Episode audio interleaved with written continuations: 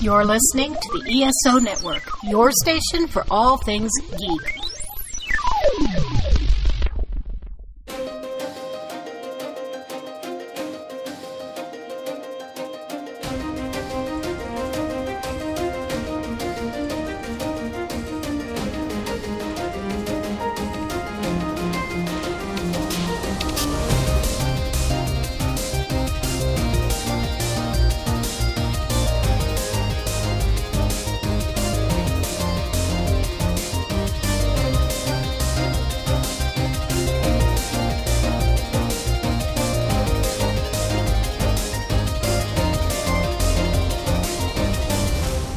Welcome to the 42 Cast, your ultimate answer to fandom, geekiness, and everything. As always, I am your host, Nathan, and we have another great episode lined up for you where we're going to talk about Marvel's What If.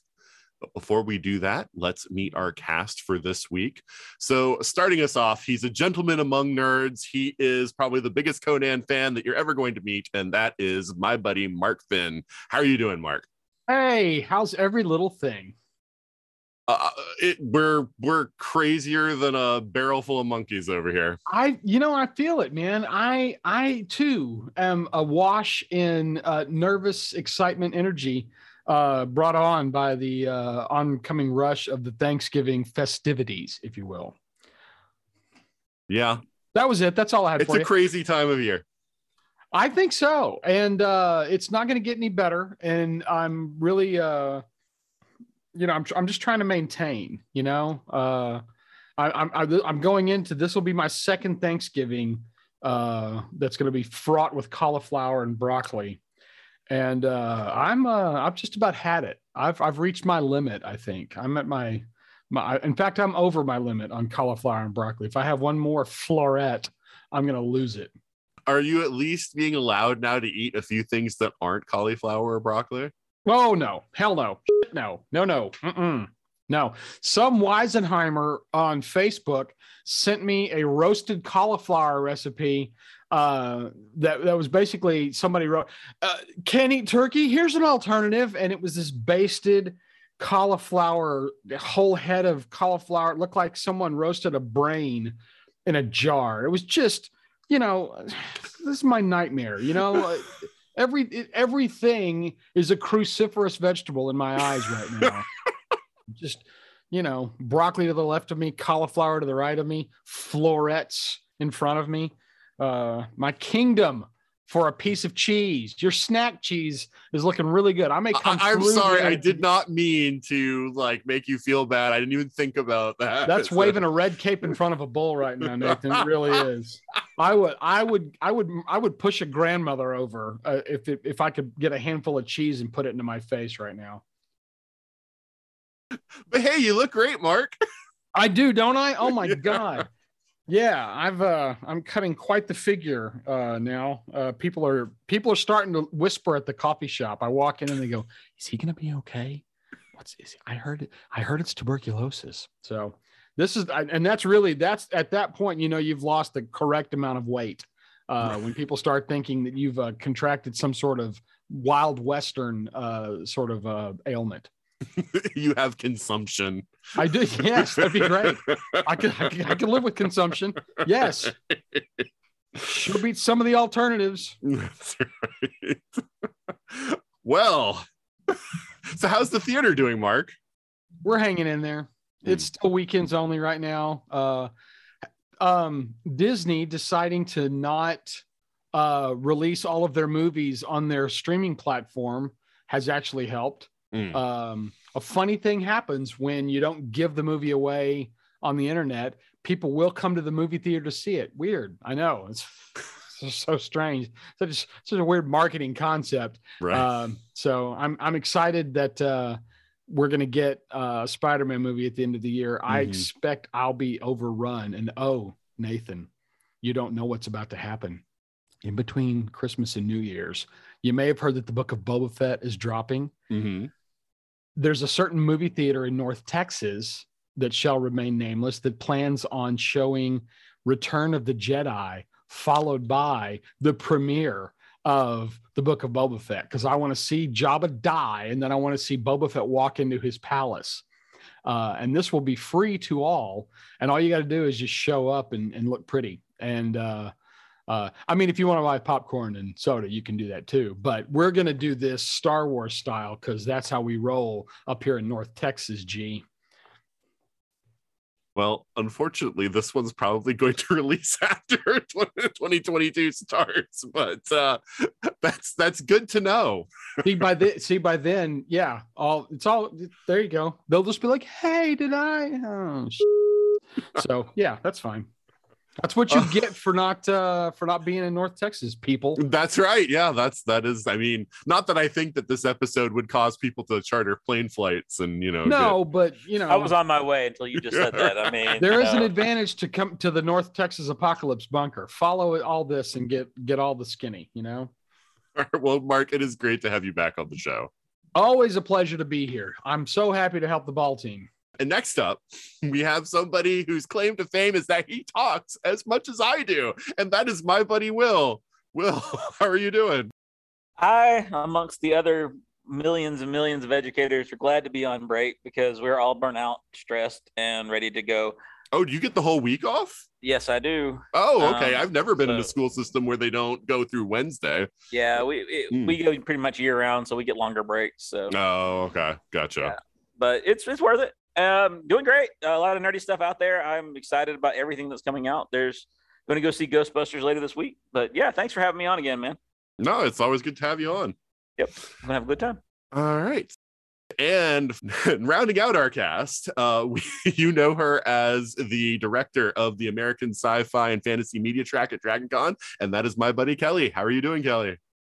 I'm doing good. I'm an educator, not on break. So, well, thanks. You get a long weekend at least. yes, I will get a long weekend. And I did actually just come back from a vacation. So I can't okay, yeah, so, argue yeah. too much. So, so even though I go year round, you know, I can take vacations when I want. So, That's but good. yeah, it's it's uh, it's been definitely a heck of a month, and uh, I was thinking about you, Mark, when we were thinking seeing all these movie theater releases, going to the theaters. I was like, oh, good, okay, so because that is a, an experience that I would hate to lose. So Mhm. Yeah, n- me me too. And I appreciate you saying that. It's uh yeah, it's it's it's been a dark uh year and a half, but I, I feel like we're kind of getting uh past it slowly but surely. Yeah, not, still not going to North Texas, but I, I follow. It's all right. It's all right. We'll we'll save a seat for you.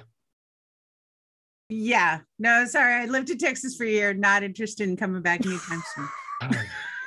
Out in the I know why. I'll do what I can, but I can't make any promises. Okay, we're, we're trying here. We really are. Just We'll turn things around just for the weekend. You're, you're in Texas. Oh, right. Transform the whole state.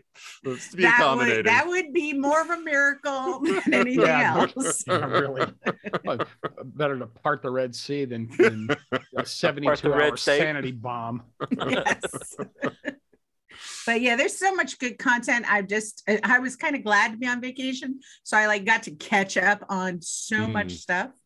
So I was like, wow, I actually, I'm mostly current on things, which is kind of hard to believe. So just in time for Hawkeye, Lost in Space, and Book of Boba Fett to drop. yes. Yeah, the Christmas holiday is just I might as well just stay glued to a TV. So Yep. it's theater TV, theater TV. it's like I caught up now. A whole bunch more content's about to drop. Yeah, buddy. hmm Lost in space, lost in the shuffle. Right. Yeah. Um, yeah, a lot of people did notice that Tiger King dropped this past weekend. Uh, Oh, the, the season darn. two of Tiger King for crying out loud. Hey, come on now. Kelley's reaction is mine. It was a great. It, it was a great distraction during COVID. It I'm- I'm- really No. Was. I, I Discovery was much better distraction. Oh, it was it was great too. Don't get me wrong, but you, you needed so many hours of content during lockdown. no. I've still got so many Oh. things to catch up on from like years and years ago. Like, you know, the dark time when I was going to college and there was like five years of TV that I just didn't even see, you know, like there's all there's all that stuff. So yeah, I I took the COVID time to catch up on a bunch of shows that I'd There never even started. Yeah. But uh yeah.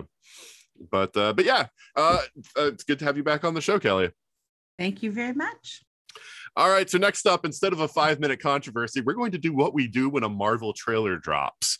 And uh, fairly recently, the Spider Man No Way Home trailer dropped. And of course, I- I've been saying it's going to be the next WandaVision because fan expectations of this movie is probably never going to live up to what this movie can deliver.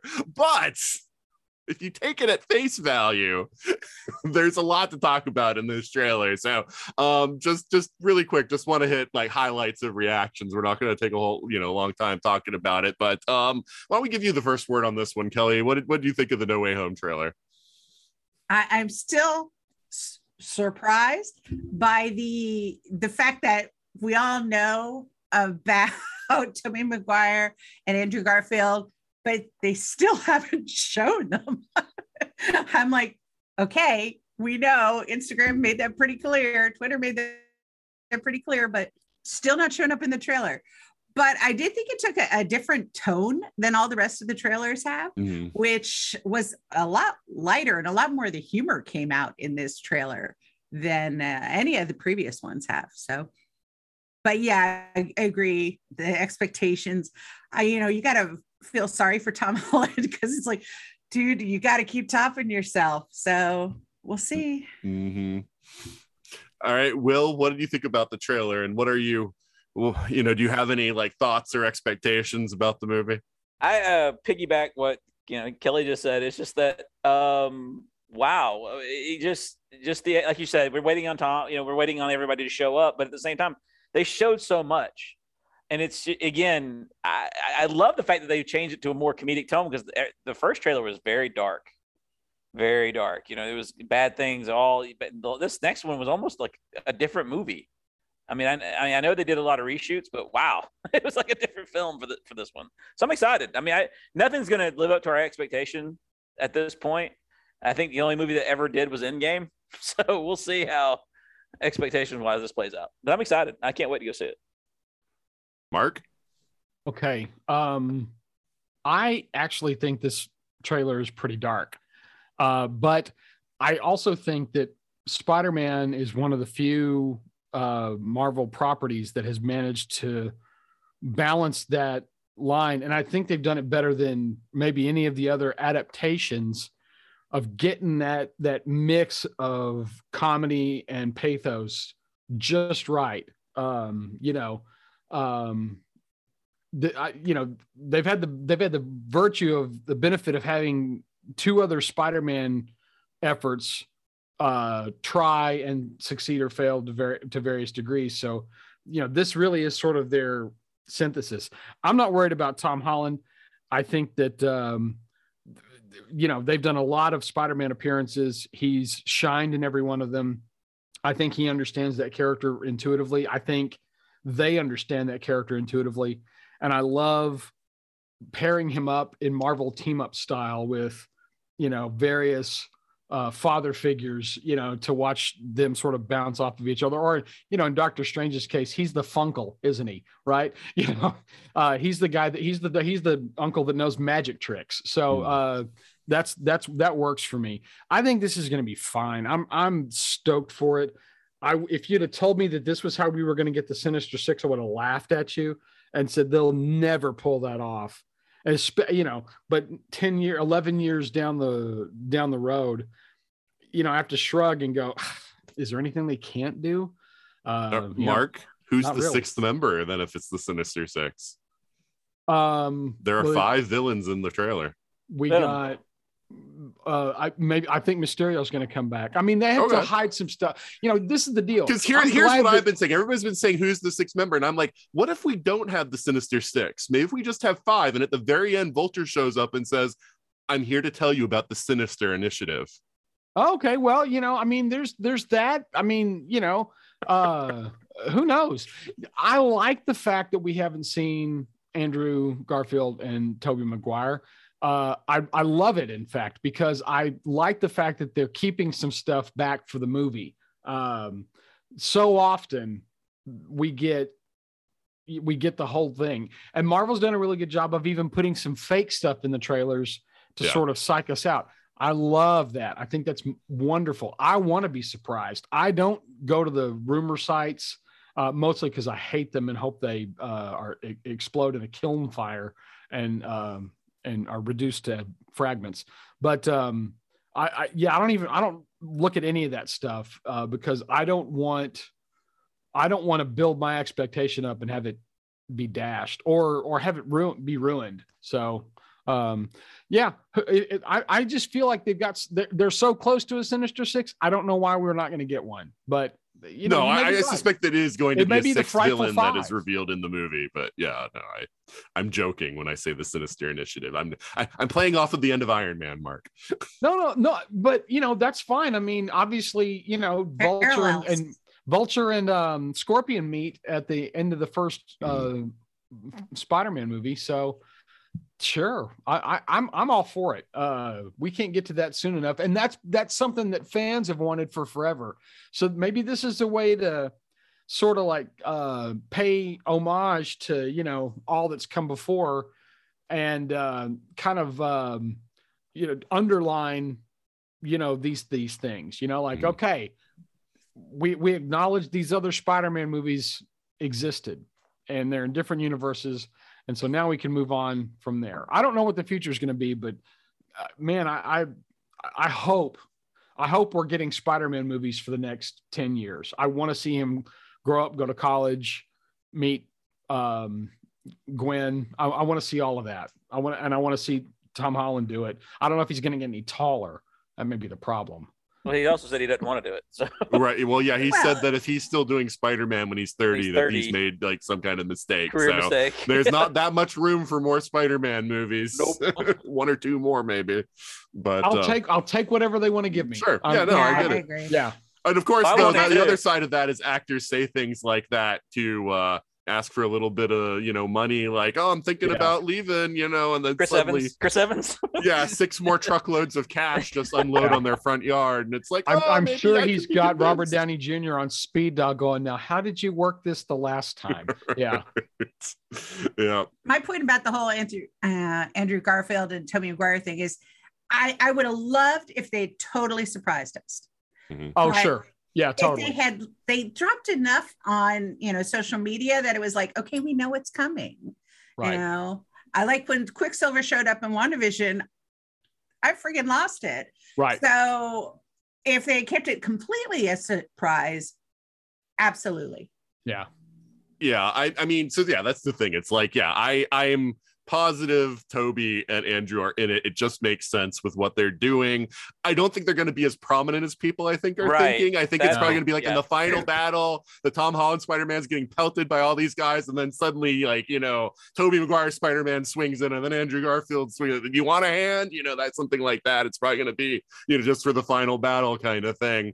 Um, but uh, but see, here's what I'm hoping for, which you know is, is pie in the sky. All three of them, they just can't take the six villains. It's just too much for them. And then suddenly you hear from the distance, change Leopardon. And oh, in swoops in All right. Japanese Spider-Man. Yeah. oh, Wow. That's Spider Ham. Okay. I, I, honestly, if, if, I, if we're gonna go multiverse with it, I want to see like Spider Gwen, all of them show up, like all these different iterations of Spider Man, kind of like you know, Well, yeah, that's that's what the Spider Verse stuff is gonna do. They're gonna Yeah. play with every version of Spider Man that there is. Right. But like, just just for them, just for live action, it would be nice if they had the Japanese Spider Man. I know they won't, but it would Yeah. just be nice. But It yeah, also people are feels like it's it's Sony going, look, we can do good stuff too. right. Yeah. It took, yeah, well, and, and they certainly can. It took them getting Marvel and Feige on board to figure out how to do it, though, you Mhm. know? Oh, yeah. Um, and so, well, they still and they still haven't got it perfect. I mean, you know, the Venom movies are good, but they're not great. I mean, yeah, I agree. I- yeah, but yeah, I mean, basically, though, for the Spider-Man movies, it's Marvel is the production studio and Sony's just distributing. So, like, Sony Right. doesn't really have a whole lot in there. I mean, they, I think they have some pull, but basically, it's Marvel just making the movies and Sony distributing. So, there's not.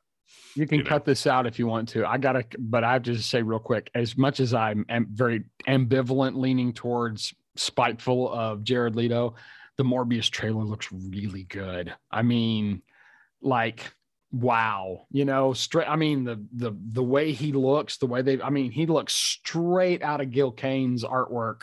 Uh, on this, and uh, I hate It- that they went with like how like straight up flying because like Morbius isn't supposed to straight up be able to fly. He's supposed to be able to glide because he has light bones. It's Well, like that doesn't even make sense. Like how that how, might- have, how can that might end up being you, you got you got like 12 seconds of it you might i mean it might it might be a glide that they're just like you know he he might be falling with style like buzz lightyear you know Yeah, but I think what happened is because the Spider-Man cartoon is like like to add him and and in pop culture, more people know Morbius from the cartoon than they know him from the comics. I think they're going with the fact that in Spider-Man cartoon he could fly like literally vertically just go straight up fly Wow. so i think that's what they're going with and i don't like i always thought that how the spider-man cartoon did him was wrong like he doesn't bite people to drink their blood he has like suckers on his hand because oh biting people we can't let kids see that and so I, I hated what they did with Morbius and the Spider-Man. It seems like this version's based on that, and I'm a little annoyed by that. But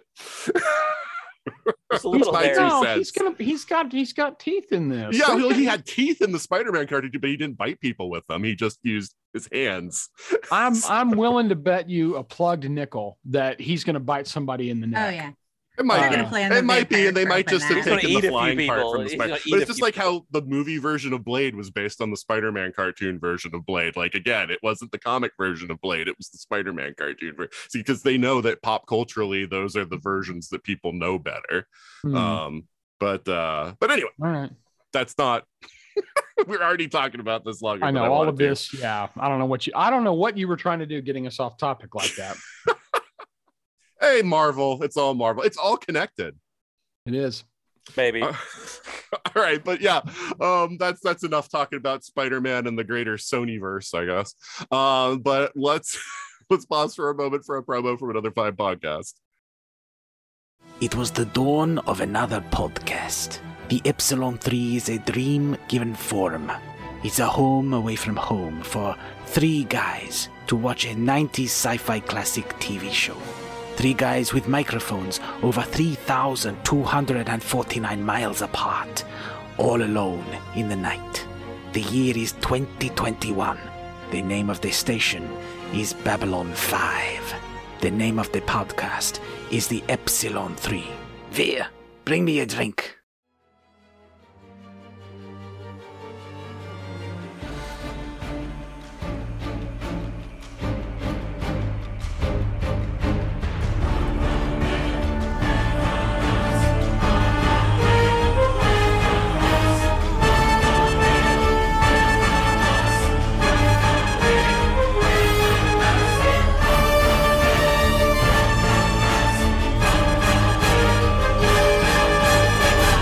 And we're back. And like we talked about at the top of the show, we are talking about Marvel's What If. And this is the first of the MCU animated series that they have done, although they have announced that there will be a Spider Man freshman year uh, coming out. Um, I don't know if they gave a year, maybe 2023. But anyway, in the future, tentatively, in the future, which will cover the Tom Holland Spider Man's first year as Spider Man and so that will be interesting but just looking at this as an animated property before we really talk about the content um want to talk uh, you know about what do you think about it production wise animation style you know all that kind of stuff so um why don't you start us off on that one will what did you think about the cartoon visually and uh you know just overall production I, I think it was produced very well. I love the fact that you had um, I just blanked on his name as the narrator, and the animation just all tied in very well. I, I like the fact that they didn't try to Disneyfy it, if that makes any sense. They they Mhm. kept it in that that same Marvel tone. Um, kind of reminded me of you know you're talking about '90s cartoons, Justice League. You know Mhm. how and how it was drawn a little bit, and you know, in Justice League Unlimited, almost that that style and approach. wasn't I that early zeros Yeah, late late nineties, early aughts. I mean, Okay. you know, just when you, you know, get into it. But um again, I just I thought stylistically it was kind of on that level, and I just really enjoyed the depth and the amount of voice actors they could get that were original and and the people who took over for some of the parts. I thought that was really good. So overall, I think the quality was high. okay mark Oh yeah, I was uh, blown away. Uh, you know, uh, into the Spider Verse set this amazing bar for you know modern day animated properties. Um, I've, I've said before that I think that that that movie was the closest uh, to recreating the experience of reading a comic book. I, and in that regard, is the best comic book movie that I think exists uh, to date. Uh, so, uh, so I was, you know, I, I didn't say I didn't think that they had a hurdle going in because it's Disney. They know how to do animated stuff. But that being said, I loved the the sort of uh, uh, rendered tone, half digital, half cell shading sort of a thing that they had going on.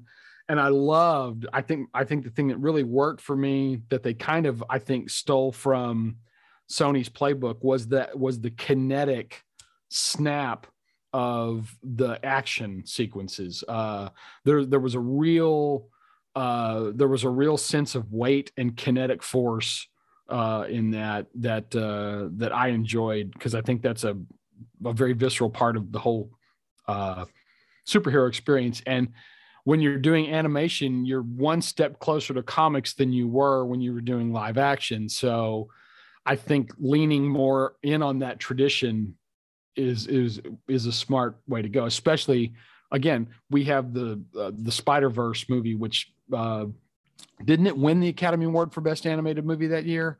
I mean, that's a big deal, you know, a Spider Man cartoon winning Best Animated uh, Film. That's huge. Uh, so, anyways, I loved it. I thought it was great. I love the production values, and uh, uh, if that's where we're, if that's what all the stuff's going to look like going in uh, for the rest of it, boy, sign me up, man. Uh, I liked it, no question. I'm right there with you guys on that. Uh, I thought it was an interesting choice. I liked the animation style. I liked it, was a consistent style throughout the whole uh, series, which is something that I w- didn't like with the Vision, Star Wars Visions. Uh, mm. But I will say that one thing that kind of struck me was it had a very you know sepia tone to a lot of it which kind of struck me because of course that was always you know the color criticism has always been thrown at at the dc universe and you know oh there's no color it's all this you know muted tones. So i thought it was kind of an interesting choice on their part.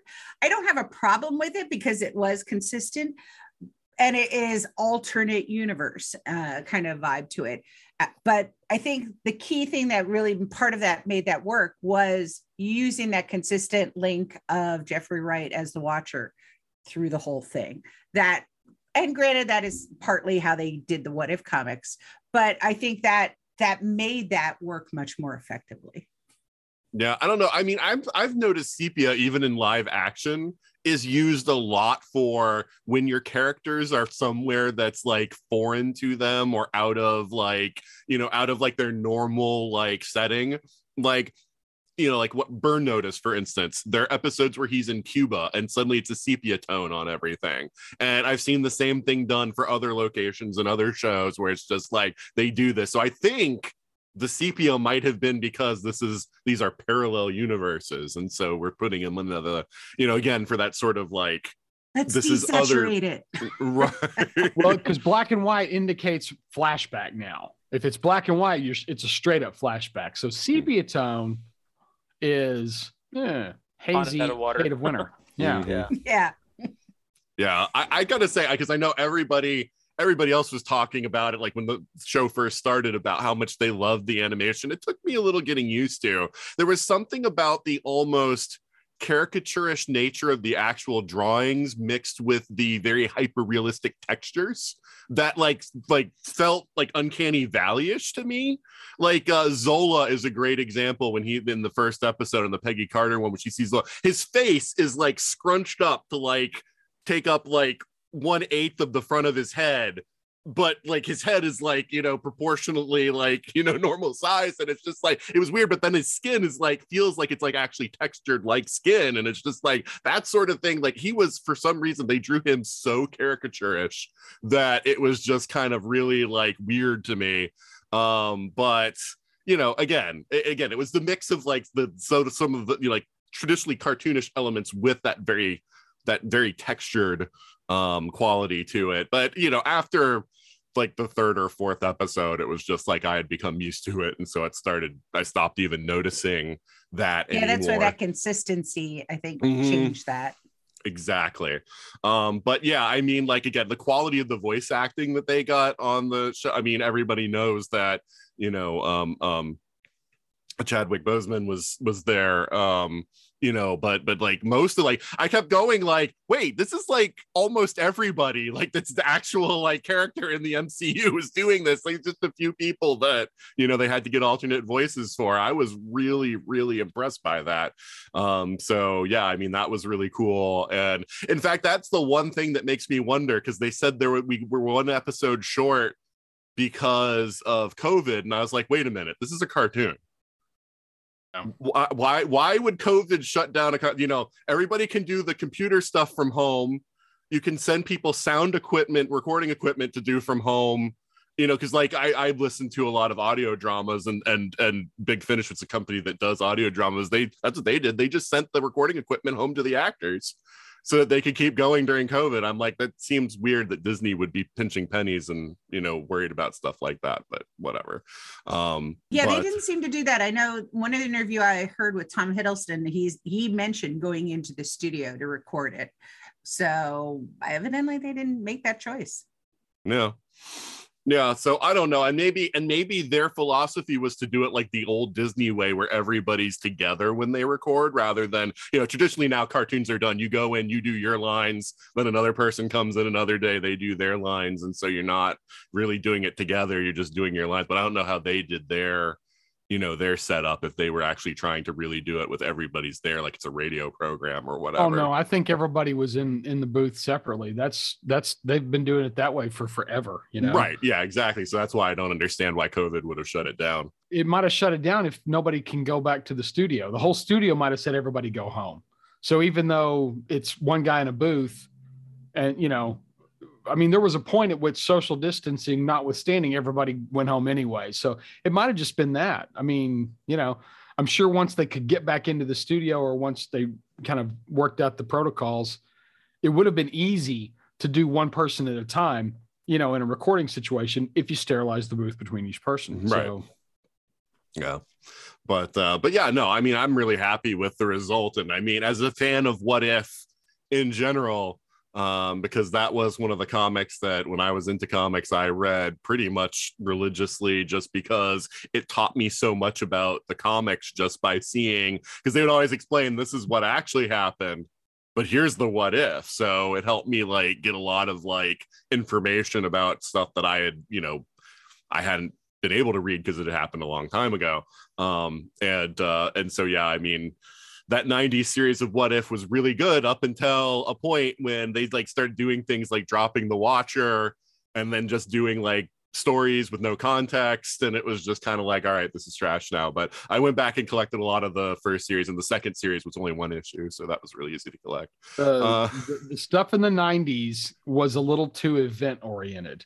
yeah you What say if the- that What if the Avengers lost Atlantis attacks? Yeah, well, no, they everything would be those. underwater. They did What if- those but there were also like 11 other issues that year that didn't do that so i mean No, that's true. That's true. But the, But- the, then there was X Men. What if eh, the X Men lost Inferno? Mhm. Everybody but that would was in also the time of the mega series. So Yeah. I mean, that's partly why that I think happened because you know Yes. Secret Wars and all those.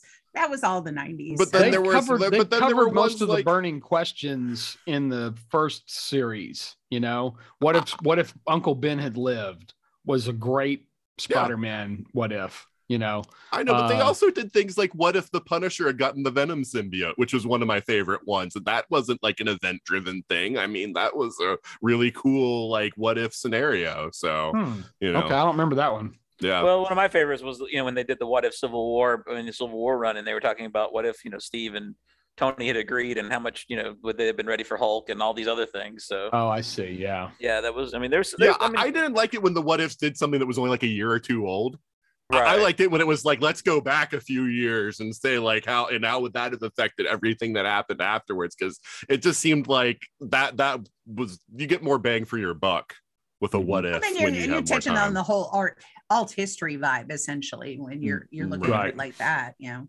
It, they, they had a little more leeway initially to play because it was okay to kind of go down a kind of a dark path because you know Spider-Man was never gonna I mean, you know, saving Uncle Ben. You know, I I love that they figured out that the only way that that would have happened is if he saw it as a publicity opportunity, and so he turns the catching of the crook into, uh, you know, a photo op for his for his uh, show business career, and Peter Parker becomes a douche. You know, he beca- because he he never gets the great power, great responsibility vibe, and and turns into just the kind of celebrity that everybody hates. And uh, what a what a cool uh, alternate thing to sort of explore in the late 70s during the oil crisis when I didn't know uh, if we were ever going to stop talking about Watergate. Uh, you know, I needed something like that, something cheerful and light. Uh, but um, the, you know, the one where Conan uh, makes it to the 20th century, and then they followed that up by, you know, doing a what if of the what if. What if Conan got stuck in the 20th century? And and of course, he does what Conan would do. He becomes a pimp. Uh because you know he's he's he's going to go to the lowest common denominator. And I love the fact that Marvel at, at a certain point wasn't afraid to chase that kind of darker avenue. Um, you know, I not every decision has to be uh noble. And uh I think the animated series did a really good job of kind of it kind of did a little bit of each one of the what if stories. Like there's something from each kind of era um including uh a, an allusion a nod to you know one of the big events that makes me roll my eyes which was the whole marvel zombie thing you know? Uh, all right all right but all right so so yeah we're getting we're getting kind of everything all at once here. Okay, so let's sorry. talk about all right since mark brought it up though. Let's talk about the the charge that i'm hearing most often or heard most often while this was on. We are recording a bit after the, all of these dropped because my life has been crazy um but uh, you know most like people were like online constantly going like god what if such a slog so dark so depressing? And i'm like what did you expect from a show called what if? Since since things usually turn out well for our heroes you know by its very nature if you're looking at alternatives they are most likely going to be negative compared to what actually happened. I mean that's just kind of the nature of what it, i mean sometimes you get sort of like a net zero you know like some things better some things worse. But you know even in the comic generally things were not better in a what if. They were usually negative and sometimes neutral. Um so i'm kind of curious about people's thoughts about that like you know about what if about like it being a depressing series um so uh, you know i mean i think we kind of were getting your your two cents on that mark but I, i'm uh, let's start with you on this one Wil because i don't think i have any idea at all how you felt about that did you feel like what if was too dark No, I uh, honestly, he he made the joke about it, but I really loved the zombies approach because Marvel Zombies Run was one of my, the funniest and best part. And I, I, you know, they're making that animated show now with it, and I thought that the dark tone was purposeful and fun. I mean, it it showed you that the decisions made in the movies were the right decisions. right You know, and so if you did a what if and things are better, that well, that's just like a slap in the face of the writers who make the show. So I I enjoy it. I I'm, I'm looking forward to continuations on a lot of these storylines. I mean, I you leave Zombie Thanos out, but the rest of it, yeah. I'm just gonna put in my two cents though about the Marvel zombies thing because I doesn't don't think it really tracks. I do feel that one was kind of a MacGuffin because that one was kind of like their explanation for it like didn't really seem like a true what if. It just seemed like hand wavy like oh there's a quantum virus that turns them into zombies. Kind of it wasn't like a true actual decision in an, Like, an episode mean like in the that if you would gone left instead of you went right like it would have actually changed something you yes. know uh and, and yeah i'm just sick of the whole zombie fetish that our society has anyway. So it's not that Oh, it's dark grief. It's just that I, I just hate zombies in general. I have no room for zombies. but it was one of the most popular crossover Oh, I know, and I know, I know, I'm in a minority there, but I think Walking Yeah. Dead has five billion series, and every show does a zombie episode now, and like if there's if- so many zombie things. I, I I'm the I don't care. grateful that it was a 30 minute what if episode because now it doesn't have to be anything bigger than that. Oh It no, is. you didn't It's- hear, it's- Mark? They're actually is. going to do. series. They're going to do a whole series now on Disney Plus of Marvel zombies. I hate all of you. I hate the planet. Are you kidding me? Oh God. All right. Scoot over on your porch, Nathan. I'm gonna yell at the kids to get off my lawn. Man. I, I am lawn. right there with you on that. Oh my Oh, God, y'all are so wrong. I, I rage quit. No, Ron. no, we're not. Yeah, you are. Three against one. I Sorry, don't Wil. care what Yeah, you can I be just- three against twenty. I mean, I don't uh, care. Because I've I've read well, like you know a where plot. you know where that or that originates from, right? Yes, yes, and I know exactly where it originates from. All right. I owned the entire run, and it was a lot of fun. It was just No, fun. I mean, you know why they decided to take that. oh heck yeah, back. because of the money. So No, there was uh, back in the 80s, and there was a, a thing called Amazing Heroes. It was a monthly zine. And the whole, um, there was a guy that wrote in a letter to uh, Amazing Heroes complaining about Marvel uh, and him having to buy Groo every month and how much he hates Groo the Wanderer. Uh, it's so stupid and it's not serious, but I have to buy it because it's a Marvel book and I have to buy every Marvel book. And I just wish they'd make Groo better. And the response was this sort of incredulous rant by I don't remember who the uh, might have been David Anthony Kraft. I forget who the editor was at the time. He basically said, "Who are these these Marvel zombies that have to just blindly buy every?" And then and that became an industry wide pejorative for fans who are you know slavish to Marvel comics uh, to the extent of all others. It was a uh, it was a real no, uh, it, it, it was like calling it was like calling them Trekkies, right? Back when that was a problem, and so um, the when I saw that that was going to be the summer annual a few years ago, I thought, I thought, wow, they're taking it back. All right, good on you. And then jokes on me, it blew up. So you know, I can't win. Uh, yeah, I, I'm kind of like, I, I, I have never been a zombie fan. Period. It's like the ultimate no-win scenario for me. Uh, so I'm just not a fan of zombies. Now that being said, I do not deny that there are not there are some awesome zombie stories out there.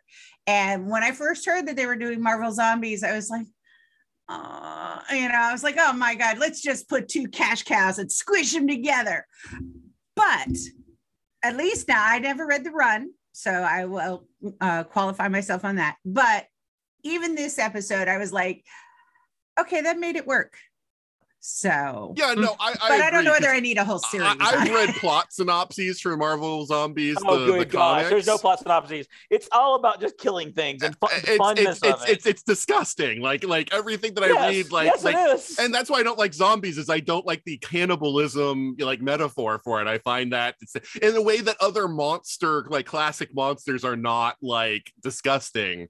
You know, like to me, like the idea of like eating people is just like I, I don't want to see that. It's just gross and I stomach will- I will say that I liked the fact what I liked about that what if episode was I feel like I got everything I was going to get out of a Marvel Zombies storyline.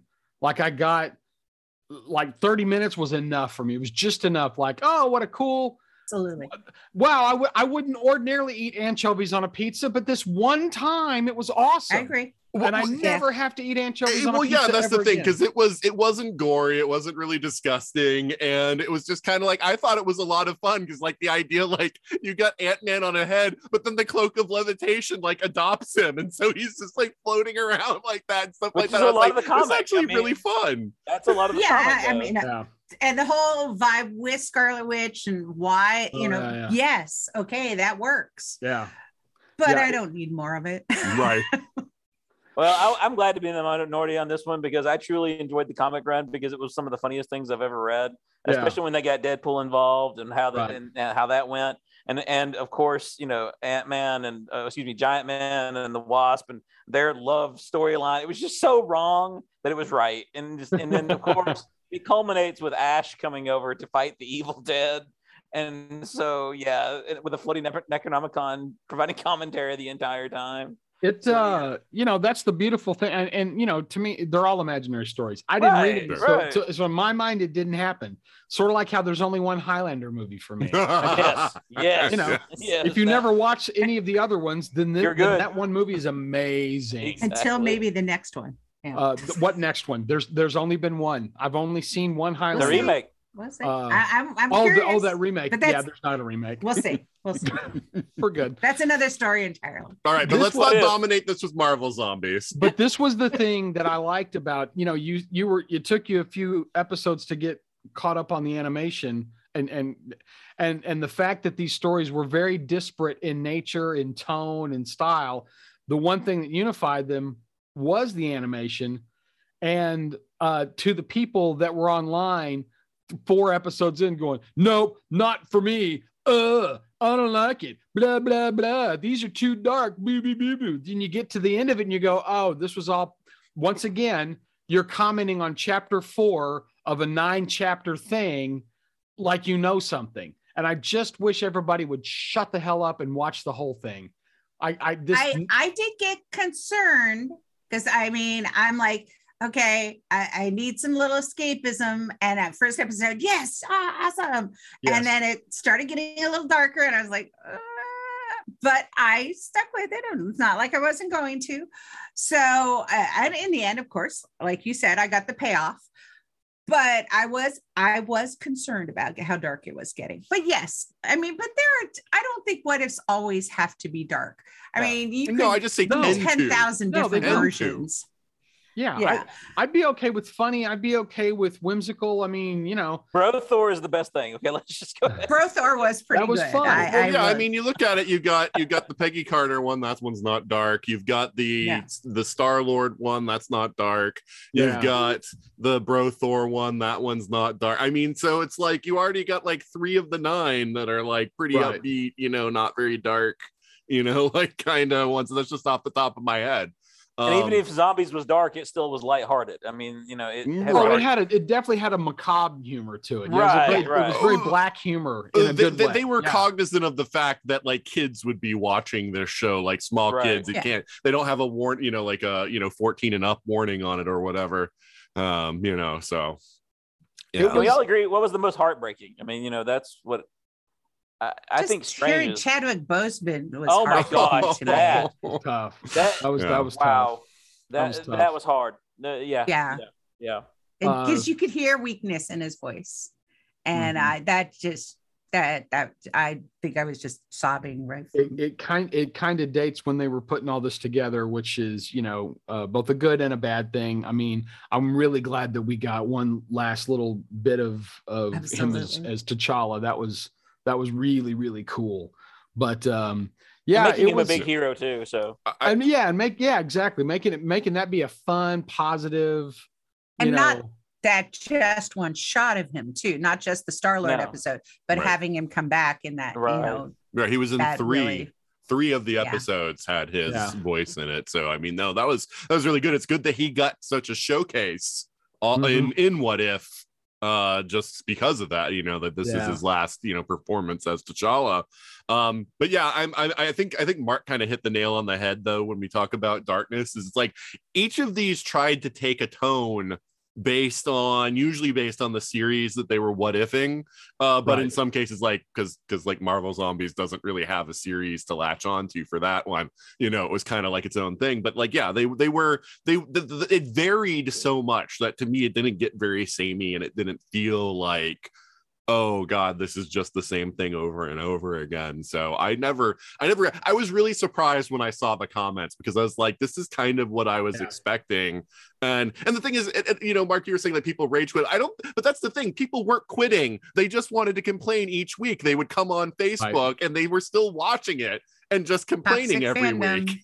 But but you know all the comic book people were like i don't know what you're complaining about. These are actually great. You know the comic book people who who who read a 32 and 48 page story of everyone dying uh you know and gone well i got a month till the next one. I hope it's nicer. Uh you know for us this was this was like really cool. It, uh, talk about a uh, once again embarrassment of riches, blah, blah, blah. Here's a thing I never thought I'd see in a million years. A what if series on television uh, about my favorite Marvel characters. Crazy. So already, in my opinion, I'm w- I'm so far out there. You know, I'm Hey. so far ahead that you know when somebody in the back goes, uh, "Didn't you think that episode was a little dark?" I'm like, I can't hear you. I can't hear you. Okay. Charles is okay, can we stealing have a little- stuff we in the, a with the Guardians of with the the Galaxy. With that Iron Man, what they kept doing to Tony Stark over and over and over and over again. No, you, no other universe but the Marvel Prime does that man import it or, live. I mean, I was Yes. cracking up at the end. I'm like, wow. I think that's happenstance. I, I mean, I wouldn't have even fun, noticed though. that It if people weren't It saying it was. on It was. Facebook. Dark, it was dark and fun and a little mean, but yeah, yeah. Uh, I, I don't think I would have even noticed if people were talking about it on Facebook. But yeah. I mean, again, we're we're gonna not get what notice, ifs though? where Tony is a superstar in the next season.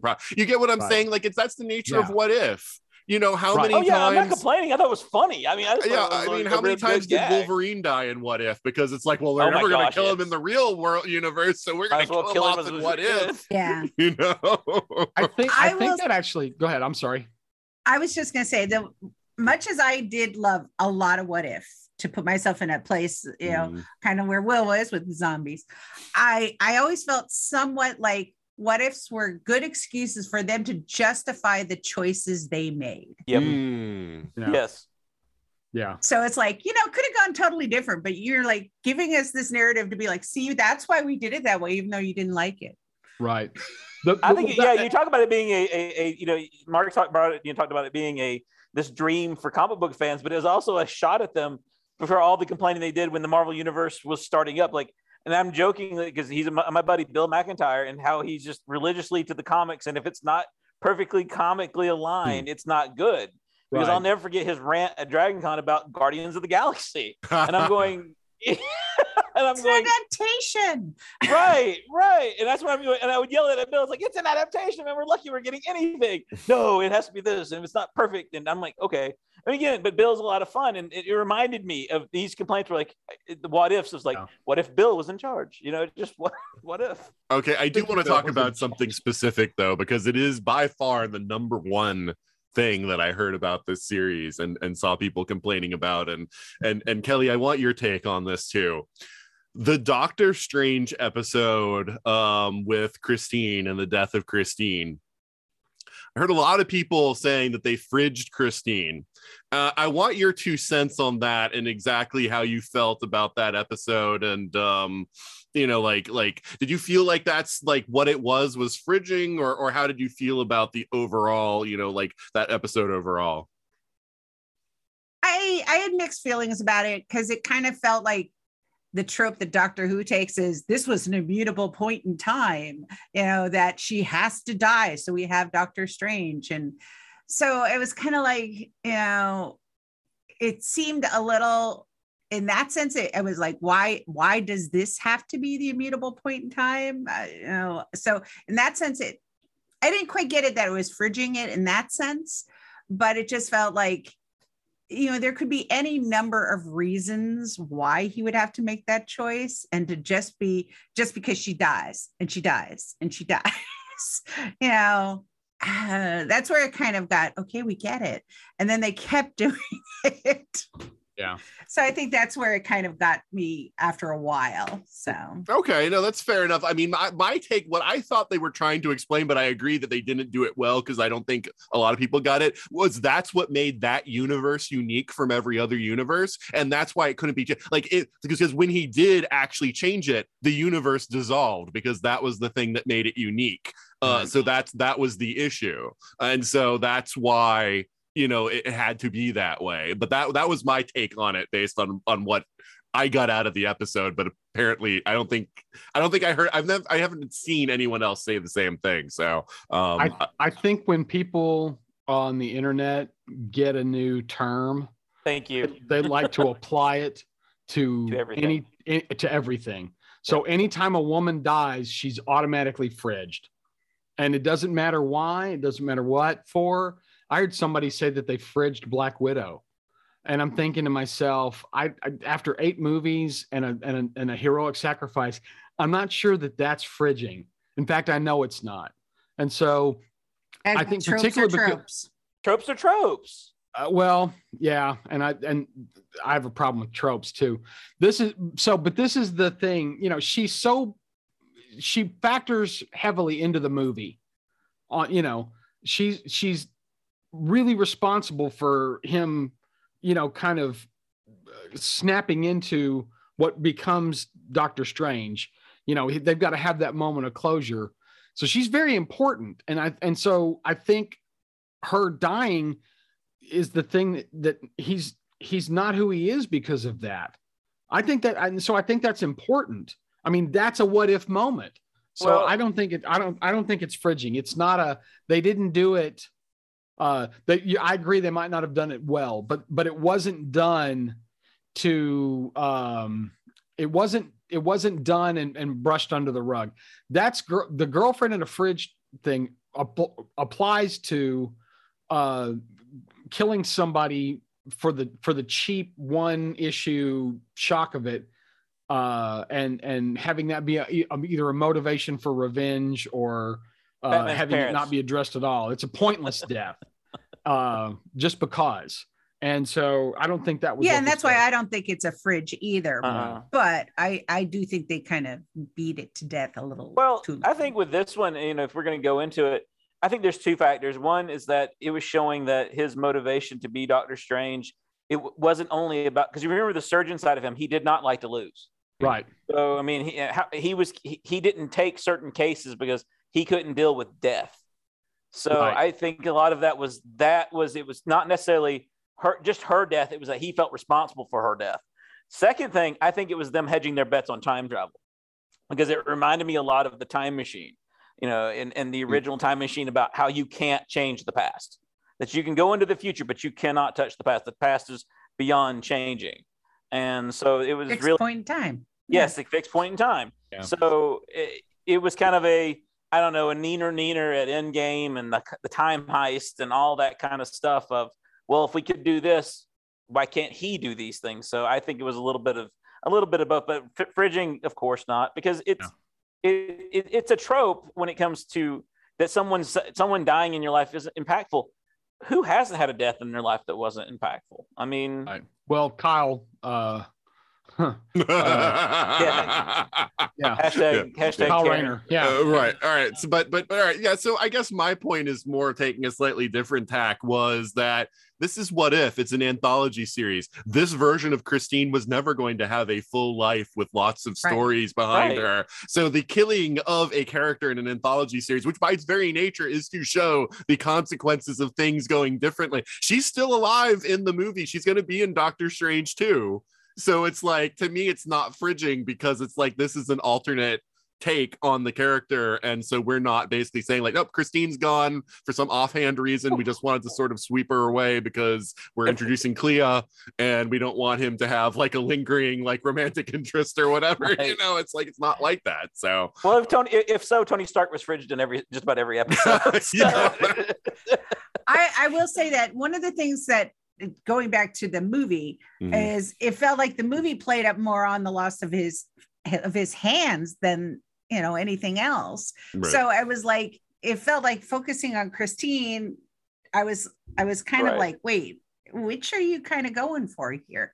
So that's well, where this I was Doctor kinda like, Strange had a different motivation. I mean, that was the thing, and that was, and that's why I keep saying that's what made this universe unique. Because even though this Doctor Strange had some similarities with the Doctor Strange in the regular MCU universe, you know, this was the thing that made it unique, that made him different than the one whose hands had been injured instead.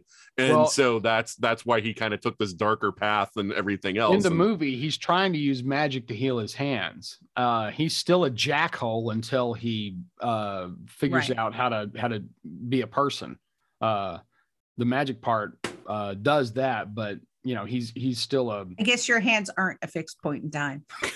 no they apparently not yes no well, he didn't try to go back and fix his hands by going into the past and changing what happened to him. So, you know, that's that's different.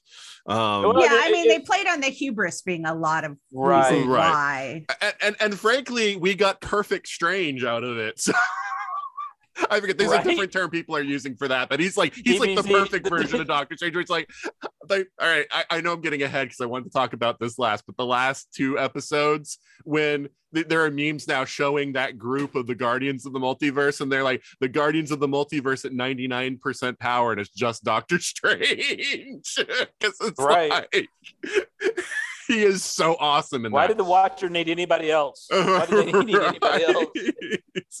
But um but uh but yeah so um let's talk about like just like the format um because i mean oh we're all comics familiar but you know a lot of people listening to this are not going to be comics familiar so uh, i just wanted to talk about the fact that because at first i was kind of leery um I, I I was worried that because you know it is a different audience that they were going to go be like okay well let's do this like you know DC does Elseworlds. You know like it doesn't have to Yeah. be like a specific thing that changed like let's do pirate captain america or you know let's do like whatever. And it's just like in, in multiverse so we can just hand wave away any explanation. But marvel was always very clear with what if. It's one single specific thing that changes and then you just watch Right. the ripples out from that. Um and i was really impressed that they stuck with that um that they kept that um you know as as part of you know it's it's the whole meaning of the series. The other thing was the format of how the watcher presents it which i thought for sure was going to go out the door. And it is just like the comics even to the point of having the watcher inset into these scenes just like he would be inset into the panel talking you know through the scene and i was like oh my god this is like literally reading a what if comic and it's just on my tv screen instead of you know being on the comic page I loved Um, it unapologetically. It was so nice. uh, Yeah, and Roy Thomas, if you notice, got a thank you on on the credits um, for coming up with the concept that. of what if. Huh. Yeah, Well, good.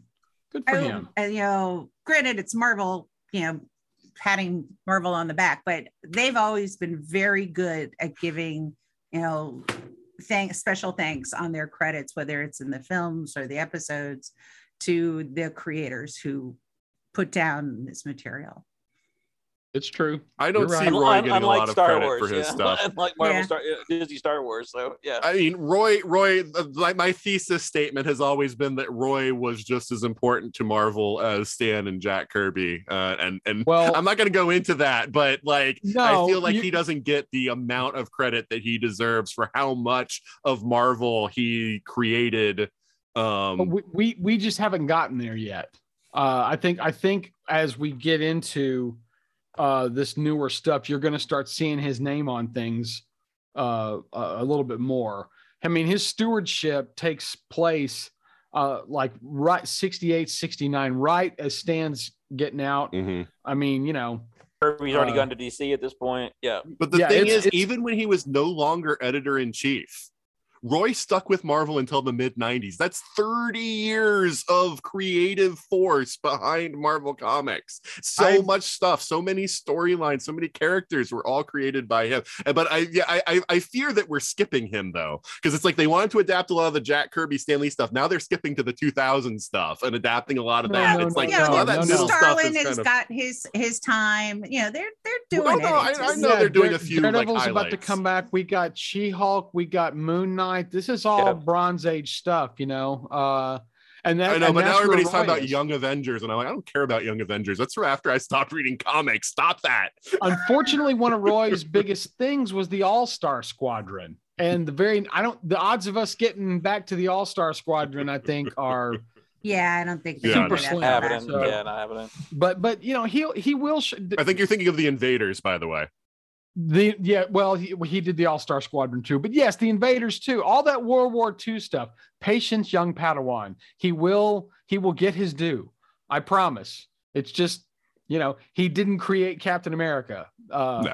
he wrote he wrote some stories. He wrote a lot of stuff. He wrote every book as Stan dropped it. He wrote every single Yeah. book. So he, yeah, he did all the '60s books at one point or another. and and I guarantee you, when they figure out what they're going to do with Conan, uh, if it has any, if if DC or sorry, if if Disney, Marvel, Whoosy Floopdle is involved, Roy will be thanked for that because Roy Oh, no doubt. was singularly instrumental in in bringing. but yeah, but in. I mean, like Marvel doesn't own Conan; they're just licensed right now No, to do but- Conan comics. So I don't think they're going to do Conan- movies or TV Conan shows. ushers in the Bronze Age and starts that second tier of of Marvel comics uh, for them. So Conan's very important in terms of of Marvel's development. Again, whether that's going to show up on Disney is anybody's guess, but Roy get Roy will get his due. Every everybody in Cross Plains loves Roy. I'll let you know. In Cross Plains, Texas, Nathan, when we all get together and talk about uh, Conan on Howard days, Roy is Oh well, oh you know, sure, yes, yes, because I mean, yes, he is. I just want you to know he is a some of huge force it. for Conan. Yes, yes, no, I not get all that. of you, but some of us, some of us get it. Right. That's all. That's all I mean. um but uh but yeah so i mean other other thoughts about like the format i mean i don't know how prolifically the rest of you read what if but um like will like watching the show did it remind you of like the what if He comic did. It I, I didn't write read What If prolifically, but I did read a good bit of it. Mhm. But it's it, what I was not, I didn't see coming was the huge crossover event toward the end. Right. I didn't see it building up to this, you know, this thing uh, until the. I want to Ultron put a pin on that because that's good. That's the last thing I want to Okay, talk sorry, about. sorry, But sorry, yeah, sorry, yeah, sorry. that's fine. I'm just letting you know. I just did. I mean, the What If universe really never did that in, in the comics to me. I never Right. really saw that in the comics, and then and then all of a sudden, boom, you get it, and I thought that was yeah, yeah. Okay, Kelley. I I I liked a lot of it. I think there was some there was a lot of fan service because that's partly what what if is to a degree. Um I I like some of like Bro Thor to me was a let's give Chris Hemsworth some fun stuff. You know, and it was like let's play off that moment between Thor and Captain Marvel. Just do it the other way. You know, so I was kind of felt like that one felt kind of awkward, even though it was fun and and Brothor was a lot of fun. And so was that So- Captain Marvel too, by the way. Yeah. Yeah, that Captain Marvel was a lot of fun, and So it's like so I definitely cheered you know when that episode happened and I really enjoyed it. But it, some of them felt like you know fan service. Some of them felt like they were you know justifying. Um, I'm not saying I didn't enjoy all of it, but I, I did feel like there is some qualifiers for some parts of it Mhm. in that sense. All right, three words: Howard the Duck, and not Yeah. one but two episodes. In fact, married to Darcy in one episode. what a throwback I, to. I, I got every like that alone is worth like the price, you know, of, the, of Disney Plus. You know, like, oh, oh my god! If somebody had told me I- I'd get two Howard the Duck episodes, two, not one, two. That I'm not a. Howard the Duck. I'm not either. I'm uh I'm I'm old enough to remember when Howard the Duck was edgy and cool. uh he was he was he was the subversive Marvel book that Oh, you yeah. read. Yeah, when, you, when, yeah. you, when you knew you knew there were jokes in here and they they were going over your head and you just kept rereading them think eventually i'm going to get this and it's going to be awesome. Uh, so i don't know if that's ever going to be the howard the duck we see but i have, I have such a fondness in my heart for for that. So uh, that was i loved it. I you know i was prepared for it to be just single episode things. I i do think that um the uh the format uh spoke to me as a as a comics fan. I, I felt like that was and yeah, you're right. I, I mean, I guess I don't know if we're gonna call it fan service if it's positive or not. I don't know because um Fan service doesn't have to be negative. no, it doesn't have to be, but I think people use it interchangeably, and and I think we need different terms for it. I, I would say it, it it was fan service, but I don't think it ever pandered. fan How about reward. that? Mm. How about fan reward? Yeah, I mean, that's Uh, how I always think of you know Endgame. With you know cap you know with you know Captain Hammer you know when he, when he gets the hammer it's something we all wanted to see and we got to see it but it didn't feel contrived it felt like you I- know something they've been building. I was thinking, I was thinking of of how they opened the series with uh with you know let's call her let's call her Captain Britain, right? Uh, you know, I thought that was uh that was just a fantastic. First of all, I love Agent Carter, anyways, and Hayley Atwell, and that I lo- I, I love everything out of that uh particular corner of the Marvel universe. So to, so to have her get to do some more action stuff ha- even even you know animated was was wonderful and i loved uh you know how uh, i loved you know basically getting howard to build iron man suit for for steve to to come along it was basically a marvel version of stars and stripe right i mean that was right it really was yeah, yeah, Mhm. so i mean how cool was that And and I remember feeling like, yeah, they're trying to win me over here. I'm gonna let them.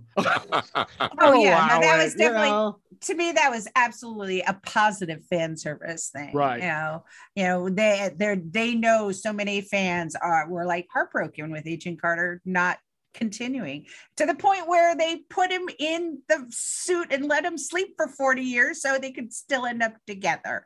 Yeah So- right. I mean no it i honestly the thing that they took the most shot at to me was uh, it, which has weirdly enough a lot of the late disney properties have been doing this. Loki did it and now this is taking shots at age of ultron to make it redeemable So- wow. It just seems well. No, I mean, I, I liked Age of Ultron, but it seems like everything has some sort of connection to Age of Ultron. Loki, big connections to Age of Ultron and the death of the Mhm. mother, and and then this with well, what if Ultron didn't wasn't a wo- nerfed wuss and took over? okay.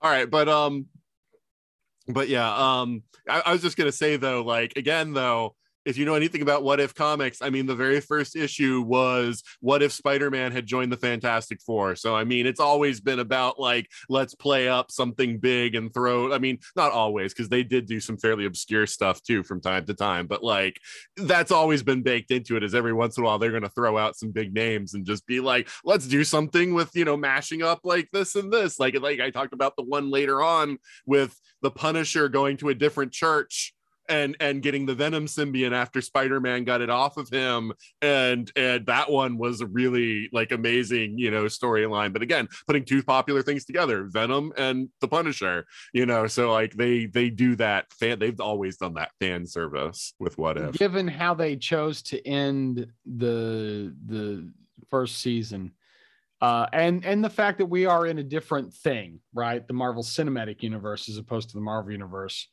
Uh, I don't know that we're going to get very many like single issue, one off human interest stories. Uh, I think they're all going to. I think now that I've seen them connect, however obliquely towards the end, I will expect that when they do more of them. And I don't know that that's ba- that's a bad thing.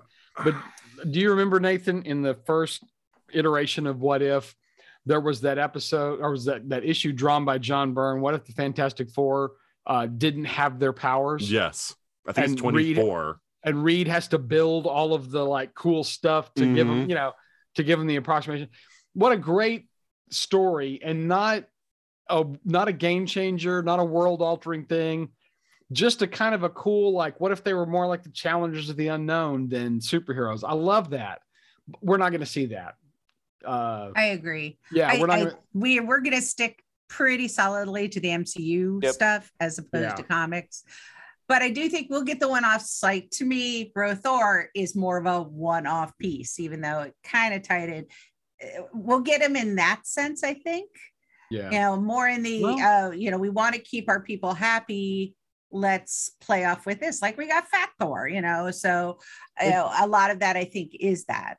It could they could actually do a follow up to Bro Thor uh in season two. I Yeah, mean, they've they did already with said- Conan. they've already Yeah, they said said they're going some- to do a sequel to the Peggy Carter one because you know that was you know the scene they showed at the end of the of the season. Yeah. Um, so you know we're going we're to gonna get get another that. Wakanda, Wakanda one as well, aren't we? We're getting Uh, I haven't heard that they they're going to do a sequel in season two to any of the other ones. My I'd understanding heard, I'd is heard that that one was coming. So okay, But that maybe. might be partially to set up Black Panther too. too. Yep. So- Yeah, so so I mean, Right. Mark's already touched on what I wanted to talk about, but that was like in the actual What If comic, we did occasionally get sequels. Like he mentioned, the Conan one, the one where Spider-Man joins the Fantastic Four and they become the Fantastic Five. There was a sequel to that one as well. Yeah.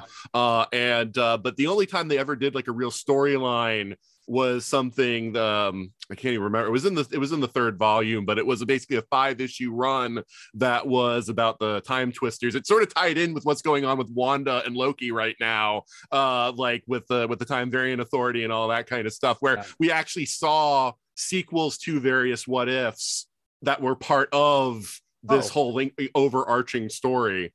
Oh, that would Um, have been cool. Yeah.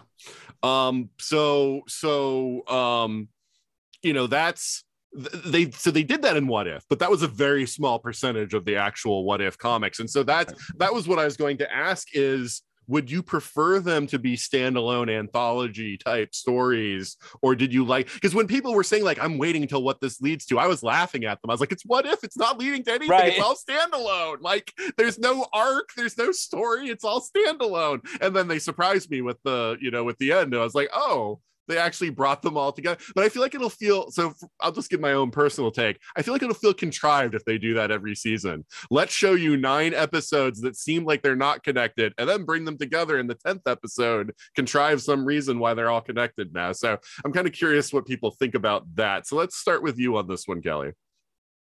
Well, I agree. I, I think they can't do that, but that also means to me that they have to step away from the watcher because they've kind of used that as the thread to tie that into the whole Ultron Watcher confrontation, you know, exactly super strange and everything like that.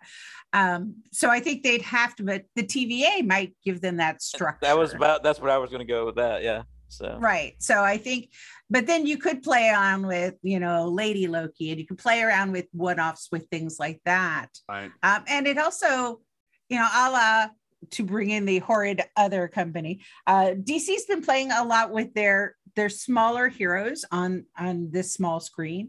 So this might give a chance for Marvel to test out new things like doing Moon Knight, doing She-Hulk, and in some of these as a one-off kind of thing, rather than just doing, oh well, we're committing to a whole series. Right. let's float a character. Yeah, let's float a character out there. Yeah.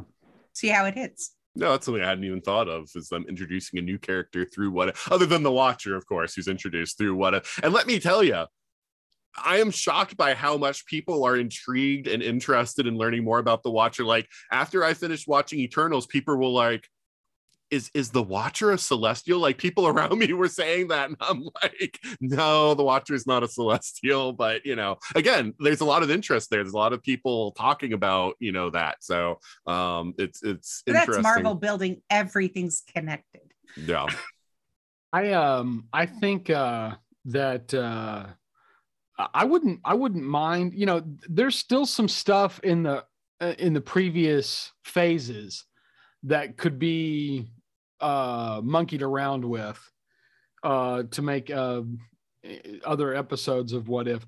I if if we do get another set of things that culminate in a in a cool cross story that'd be great.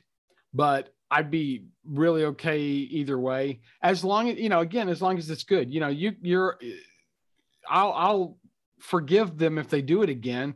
If the second time they do it it's like oh my god that was so amazing but we're about to get multiverse right? We're about to phase 4 is going to be uh, all multiverse all the time. Chaotic. so I don't know what the value is of doing that type of storyline again when we're I mean we're going to see it in Spider-Man we're going to see it in Doctor Strange. And a, according to the rumor we're going to see it in Ant-Man uh if the title is any indicator and maybe even Guardians of the Galaxy 3 And so Thor I and Thor and, yeah, and Thor and Love and Thunder.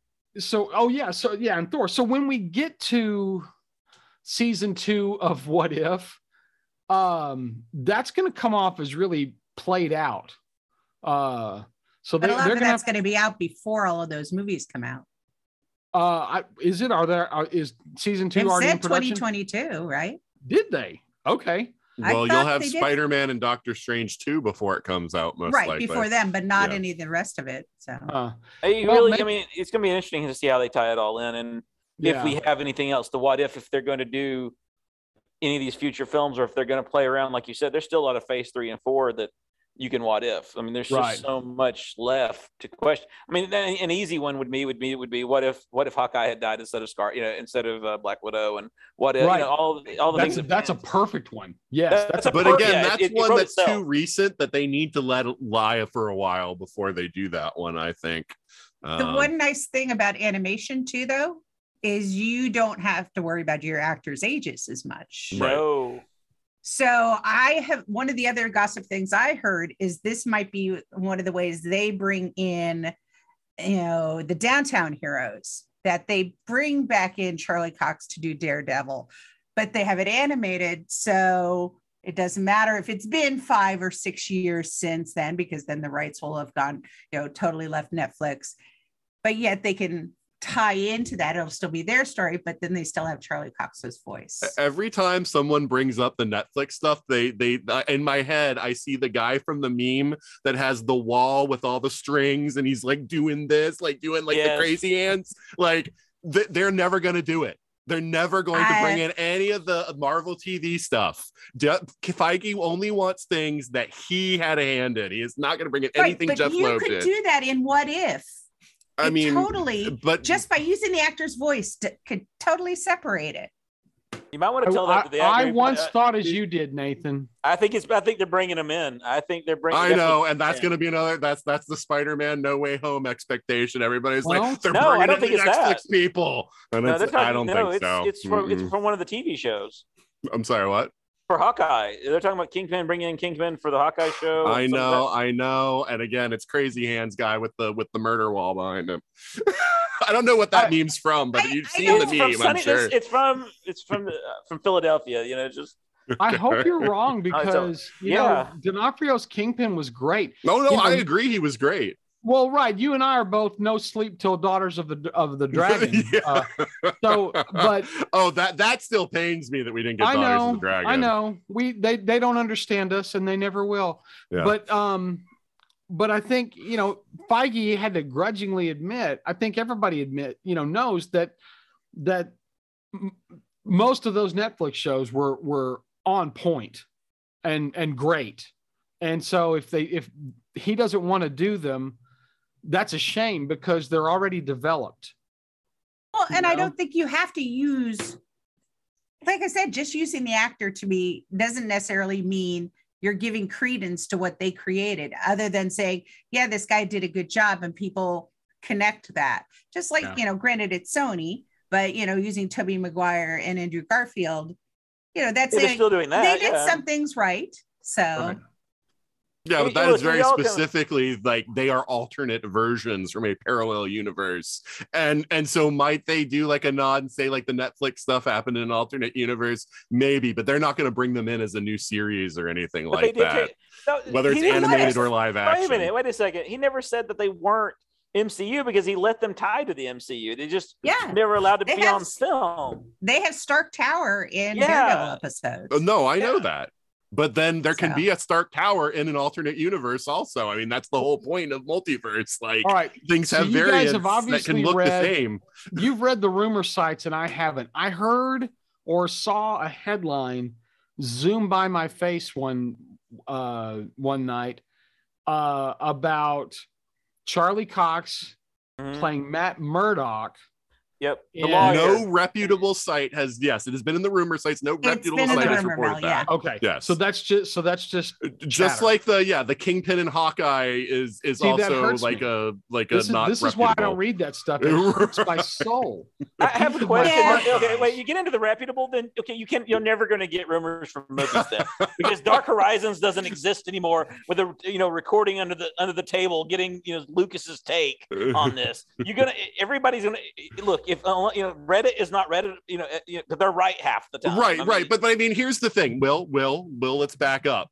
For years i was told that everyone who died in Infinity War was really a Skrull imposter, okay? And that was on all the Yeah. rumor sites. That was they were I like know, that's why they changed the name from calling it Infinity War Part 2 It's because it's actually going to be Avengers 4 Secret Invasion. And I was like that doesn't even make sense for what they're doing. No. If I believed all the rumor sites, the X-Men were going to be introduced through WandaVision. Reed Richards was going to be introduced through WandaVision. That's why I'm saying it's Murder Wall guy with the crazy hands every time people say this because it doesn't make sense from a story perspective and in this case it doesn't no, it make sense, sense from, from a, a marketing perspective. yes, it does. It makes brilliant it sense. does, Mark. and Marvel ain't dumb on that. So No, No. and and also it makes sense from a talent perspective. If you can get Vincent D'Onofrio, who's a who is a very talented actor, into your stuff, just like they did with uh, uh, oh, Delroy Lindo with Blade, you're going to pull in the talent. And, and I just see that it's a waste of a fan base. look look do- i got a friend who Yeah. every time a rumor site reports something oh the, the one recently has nothing to do with marvel was they're continuing batman the animated series on hbo max and i told him look then nobody reputable is saying that that's just something that was on this clickbaity thing and it's like oh what it turns out to be is they're using some of the creators from batman the animated Right. series to create a completely new animated batman show but it is not the continuity of the batman the animated Nope. series it's completely different stylistically Well, it even looks different from the art that's they've shown. That's my point is they don't have to use the continuity of the Netflix Nope. shows. Right. They could just use Charlie Cox as Matt Murdock and then write new Daredevil. That's Yes. possible. Absolutely. I mean, it's possible, but I like don't think. Feige will do it because he doesn't. He doesn't like any of the choices Jeff Loeb made. Like he is No. like completely Splitsville on this, so I don't think it's gonna happen. It's But- not the same thing with Agents of Shield and, and uh, Agent Carter, though. It's not. It's not that. It, it- it's not that level of hate he had toward those shows because he felt that that was the Whedon stuff. I- Yeah, i- no, If I you mean, really look at the Netflix. You know, Could maybe honestly- tears, maybe, but I don't Honestly, know. I think he, he also acknowledges that if the Netflix shows hadn't hit the way they did, we wouldn't Mhm. have the MCU the way we do. well, wouldn't yeah, Disney. Disney I mean, it probably helped with the Disney Plus and arguing that there should be like their own streaming stuff. Certainly, um, but uh, we're getting far mean, afield from It's what just- if. this is why we can't have what nice if. things What right if. here.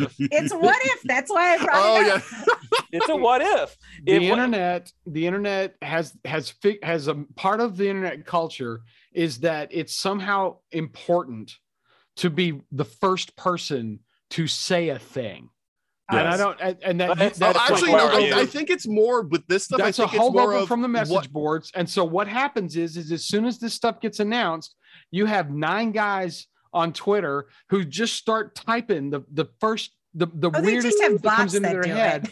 On the basis Yeah. that it- God, if this hits, I'll be the guy that says I was first, I was right, I got to say it, and and and it just creates this this this scum, this layer of pond scum that that floats on top of whatever they use interesting things Oh, might right, actually right, be out right. there. Yeah, use- I, They I use think it. I think this is actually motivated by two other things. One is clicks generating looks at a site so that they can get the advertising revenue that they want. The other one, so they they put clickbaity articles out that if you read the article, there's actually no quotations from any actual sources. It's completely speculative, but the the headline doesn't tell you that. Well, Uh, and but also the they- but they the other thing float is, I think some people are actually trying to create the thing that they want by Yes. producing it as news Sure. and then hoping to Yes. shame Marvel into doing the thing because they'll see And the level if, of if something support. gets if something starts trending, hey, maybe they'll pay Mhm. attention. Right. Sure. I Well, think just those like are the well, the, the rumors of the before the announcement of the multiverse, and we knew it really was coming. Even the hints of the multiverse. The first thing that started trending was getting Maguire and getting Garfield into these movies before the movie was even developed. So I mean, people, well, to be fair, Feige has been using the word multiverse since before Endgame. Those were actual quotations from Kevin Feige that Phase right, as Four soon as would he, be I mean, about but the I'm saying as soon as they did that, they started Yeah. talking. As soon as as soon as Fox was bought out, and the hint and the rumors that Sony was next in, on the chopping block. Oh I mean- yeah, yeah, they're gonna buy Sony. Uh huh. You know, the- Roll your eyes. We said the same thing about Fox, bro.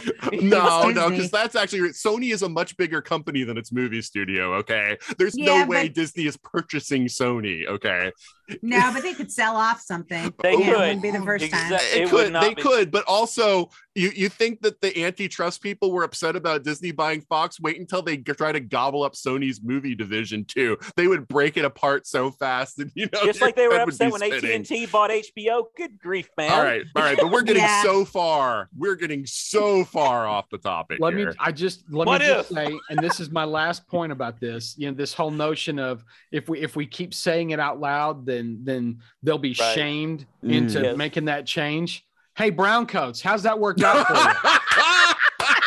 you Thank you. how we doing there folks that that is the best point yes you got enough signatures yet or uh, are we gonna do another uh you know uh, uh another uh, whip round of uh of of of As, scintillating as Whedon's career died, so the hopes of any renews. Uh, right that Yeah. or farscape is the other one that Yeah, Farscape guys, how we doing over there, folks? You can't shame Disney. They are a great Satan. They do not have morals, scruples, or ethics. You are you're you're yelling at a homunculus. All right? You're yelling at a you're yelling at Mecha Godzilla begging it not to step on the little village. It's not going to happen. They're going to do what they're going to do and they're going to say what they're going to say and, and and the only way that they'll ever admit any wrongdoing is if they inadvertently say something that you think you can cancel them for.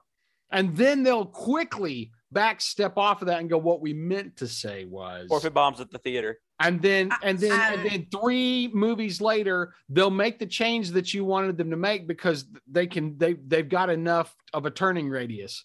But I it's agree. incremental change. They're never going to do a casting choice because you, the Oh, no. fans, demanded it. Oh no, no, No, no. But So, I think ScarJo made them backstep.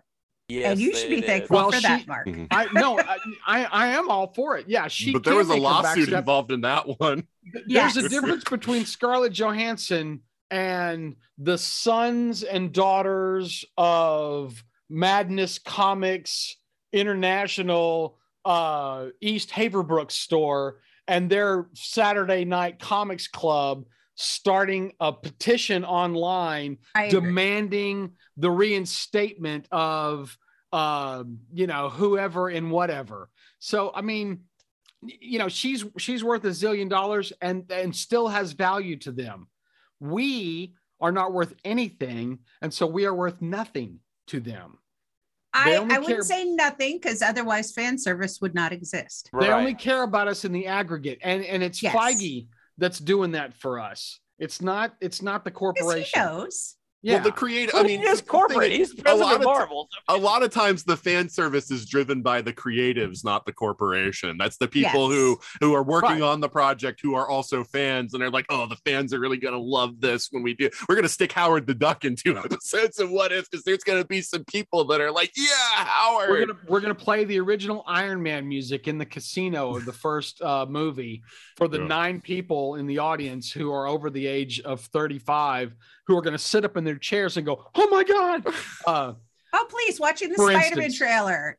We're still hearing the theme music from the 60s. Yes. So, yes, because that's I mean you, know, there, you can't get any better than that. That that is advertising that you, that they can't pay for because Right. It, it it exists outside And, of they- their and, and they want us talking like this. You know, we're, we're all jokingly arguing. No oh one's yeah this is free thinking about it. advertising for them This is Right. this. They, they Sure. love this speculation. They love. Well, maybe not Sony, but Not the clickbait. yes, everybody but Sony. But I mean, Disney loves the speculation because as long as you keep their IP uh, you, out there in the verse, that's what they love. Now, if you start using it for any other thing, they're going to slap you with a lawsuit. oh yeah if you Oh, make yeah. a cent of money from it yeah. that's If a you make any money but- off of it, but if you're just talking yeah they love that yeah, they're gonna love Um, it. but uh, all right all right so excuse me uh favorite episode let's start with you on this one mark and and, and there are nine episodes of what if what was your favorite episode I, you know, honestly, uh, hands down, first one. Mm. You know, uh, Captain Carter. Uh, that really set the tone for me. I love uh, all the Captain America stuff, anyway. So watching Peggy do Captain America stuff was was nearly porn for me. It was almost wow. it was right at the edge Wow. of of you know two great tastes that taste great together. So I yeah, that first one uh I've, I've gone back and watched it two more times and been Hmm. like, yeah, this is really cool. You know, uh, what a- what a killer opening! What a great uh, what a great way to introduce the series to people. Uh, I, I I thought there wasn't a misstep in that. I loved everything about it. Okay, Wil. Oh, uh, mm, there's so many, it's so many good choices. I honestly think it's the Killmonger episode where Mm. Killmonger comes in and Mm. Because it built up to so much of a storyline that I really enjoyed. I was really wait. I, I really want to see more of that that storyline because I one I just thought Killmonger was a, a fantastic character in the Black Panther film. They they just up they just went even full tilt with this and showed that he's just this. I mean, the layers of manipulation Mm-hmm. that this guy goes through and that one episode alone and feeding off everybody's fears and hates and i love the fact that only two people aren't fooled and I, yeah i Yeah. think that was my favorite mm-hmm. close second bro thor so Okay, Kelley. Wow, you guys are, are taking all of my choices. Um, I, I'm kind of in the same ballpark. Of course, I, I definitely have an affinity for you know the whole you know Captain Carter vibe and everything, and definitely love that one. I also loved kind of the message there that you know even though Steve's not the muscular guy, the cliche, Still they still Yeah. absolutely make him a hero and and even when Pe- they they quiz Peggy on like why do you want to be with this guy? It was like no because you know he's really got that hurt so I love that. I, I love the Brothor because it is a very fun episode. Um and as far as Killmonger uh, uh, Michael B. Jordan is awesome. You can't do And- wrong. Yeah you wrong. yeah, and I I kind of think if I was Kevin Feige, I'd be like, damn, why didn't I cast him as something heroic? Because Right. Ah, you know, how many times can you use Killmonger? Um, you know, it's like, you know, hey, you did it with, with uh, Gemma Chan. Why not reinvent? right find a way to get him in there yeah I mean, frankly, I don't want them to change him from Killmonger. I want the. This is one of the few times I'm going to advocate for the resurrection of a character. Is whatever McGuff comicsy MacGuffin you want to resurrect him, just resurrect him because I want to see him more as Killmonger. just translate a Lazarus pit over to Marvel and. Well, I mean, just have the flower heal him. I There's mean, plenty, I'm- yeah. There's plenty Sure. of explanations within Marvel that you can use too. So yeah, I think it's fine. so in that sense i loved it i mean i think i have to kind of go with the i liked the i liked the, the, the trope coming down at the end where all the heroes get together because i'm a sucker for that so Yeah. There you go. Yeah, getting the band together is always a good one. mm. Yeah. All right. Well, Kelley just took mine, so we're all taking well there are only nine episodes and there's four of us We can double up, guys. This is not, Yeah. yeah. um yeah god and yeah i probably would have picked the killmonger one second so so many good episodes in this. Um so oh god um what do we have left? I know there's Marvel Zombies. Doctor Strange episode. Yeah, the, I mean, yeah, it's a Doctor Strange episode. It's got to be that one because, yeah, no, I mean, I get that it's taking a lot of flack, but I actually kind of like an elegiac like ending like that, where it's just kind of like you did all this stuff and it was for this purpose and you completely screwed everything up. And I like the relationship that develops between him and the Watcher. You know, it's the first time too. we broke that fourth wall, you know, before Yeah. the Ultron thing. And I really like the breaking, like, like, and but then like it becomes like a thing where they're having like a real dialogue, like as the universe is dissolving, which then translates into that final episode where it's like he realizes that's all he can do now is that he's he's the lone person in this little bubble that's all that's left of his universe and so his deal is to make sure that the two you know horrific beings that could charge all across the multiverse get kept bottled up with him till the end of time and it's like yeah is that downbeat yeah but is that like amazing yeah you know Is it a Do it redemption? to himself? Yes. Yeah, you know, I mean And- that's and he Yeah. considers the watcher his one friend and and i love that um you know I, I i thought that that was a really cool way of like ending that too and that that was really kind of like one of the old school comic episodes, wasn't it? Mhm. Uh, one of the issues. Yeah, that that felt a lot like one of the uh, one of the old comics uh, you know, uh, just a wow, you know, that Yeah. really makes you think, you know, kind of a thing. I, I- I do want to talk just a little bit more about that final two parter though, because the thing that I really loved about it was that I felt like, and I still feel like with everything, like with what they did with Loki, that Marvel has really undervalued and underpowered the Infinity Gems. Um, Yes. and I liked the what if storyline because they actually showed the Infinity. Gems like I think they should be showed, and how amazingly and ridiculously powerful someone with those gems is. Um, you know, and that whole fight between Ultron and the way they had to just defeat him by basically a sneak attack, you know, by attacking him in a way that wasn't obvious, um, was the only way to defeat him. Um, just because of how implacable of a foe that he was, I thought that that was amazing visually. I thought it was great, you know, just because it pulled allowed them to pull together these very disparate characters to fight, you know, this threat and just the way they were all used and the way that because I kept wondering through the whole thing, I was like, why pull Killmonger? Like the watchers yeah, gotta know who Killmonger is. Right. You know, like, and why? And it's like the way that he had just planned out the whole thing. No, I know all of your stories, so I know how this is gonna play out. I was just like, explosion in my mind of this is just perfection. This is, you know, this is a chef's kiss at the end of of a of a perfect just I knew you coming were going to together of all of it even to the point of we showed earlier the the you know the universe where uh, yellow jacket gone crazy and killed everyone that was going to be an avenger uh other than you know captain america obviously because he was still in ice. Um and then nick calls in captain marvel at the end and so it's like oh this world doesn't have a black widow so you who's like the lone survivor of your universe black widow you can go here you know it doesn't Because everybody ruin else is anything. right By the way, if if we're gonna get Killmonger back, that's how they'll get him. yeah They're it gonna could be pull him yeah, out of an multiverse. alternate reality, Mhm. and and he'll be he'll be the new Killmonger. Uh, so it just- could be I honestly think. I mean, I I, would hope they do. I honestly hope they don't because that's one thing about the MCU that's been really good is that you don't have to worry about things like that. Yeah. And I really think that this could lead to the fatigue that I've worried about for a while with the MCU is that if you've got all these multiverses that you have to worry about and it's not all connected until some 20, I mean, we, we took 10 years to get the end game. Mm-hmm. right. I mean, imagine how long it would take to get to the end of the multiverse storyline if you if you really stretch it out and bring in alternate characters. I, I've been all right. So I've been talking about this with other people. Marvel isn't going to dovetail everything into a single movie ever. Again. I don't again. think so either. I, don't I so think from either. now on they're going to be Threads, yeah. threads.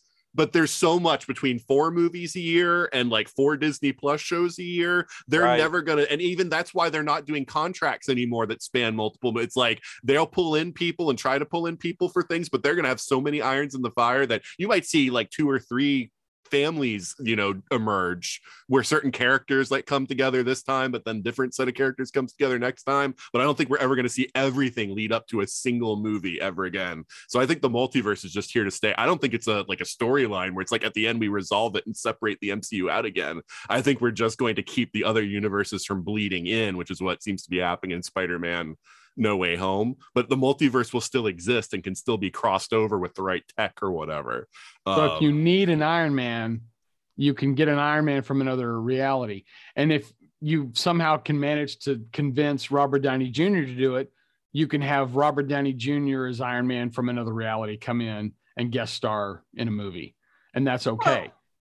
And it doesn't honestly, I'd be happy if they just because of his talent bring Michael B. Jordan in as somebody other than Killmonger. right, And they've yeah. done that kind of stuff already. So Yeah, but only if because like right, Gemma Chan, if you weren't told that that was the same person, you wouldn't know. I mean, she the, the makeup in Captain True, Marvel like- was such that she does not look like Sersi from Eternal. If- So if you decide if you decide you wanted to use Karen Gilliam again, you, most people would not recognize her. right, from- yeah, like in, true. yeah.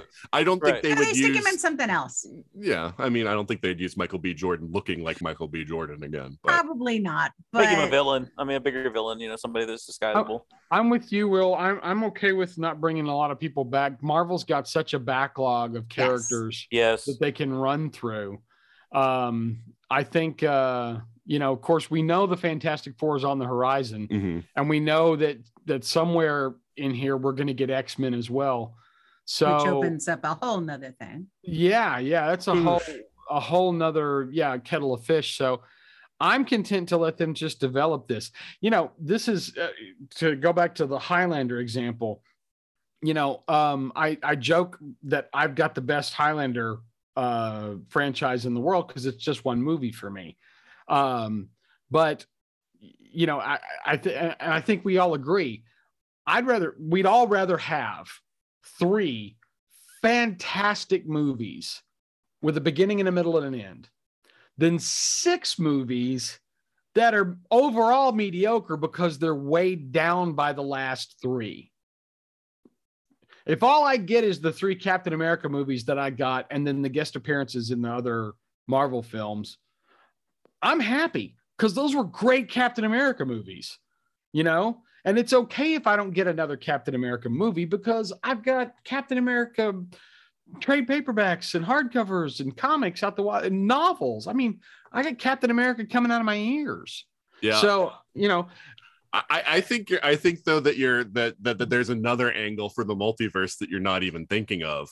They don't need to bring ca- a new Captain America from another universe into the MCU. They can set, they can do a completely different Captain America movie. In fact, they could do one Right. set in the 40s, you know, and and be Right. like, this is an alternate We're universe getting a Captain new America. Captain America movie Yeah, with Captain a different Gump. Captain America. America, yeah. yeah, yeah. I mean, with Winter Soldier, with Falcon and Winter Soldier, you know, we've that that sidesteps that problem handily, anyways, and so that's kind of uh, neither here nor there. I'm just saying that that I would rather them not feel like they have to keep giving me Iron Man movies or you know. I, b- b- because if, if I've got a choice of well you can have another Iron Man movie and we're going to multiverse the Iron Man so it's not Robert Downey Jr. because he doesn't want to do it anymore but it's going to be a fourth Iron Man movie. You can have a fourth Iron Man movie, or we'll give you a Moon Knight TV series. Which would you rather have? I'll take door number two all day, every day. Yeah, Well, I think but all- you're a comic fan. Yeah, you're a comic fan, and I also would go with the fact that you know we're we're at that ten year cycle where every in the past, and I'm not saying it's going to happen next. We're in reboot territory now. Mm-hmm. You know, and Well, w- no, we no, we are not necessarily with Yeah. Marvel. I'm talking about time wise. Yeah, gonna- no, you're right. They, I mean, uh, My know, son, my son was four when Iron Man when when Iron Man came out. He Yeah. grew up on the Marvel universe, and when Endgame finished, he was 14 years old. Right? And so that's going to be his Star Wars. That's going to be his Lord of the Rings. It's going to be his thing.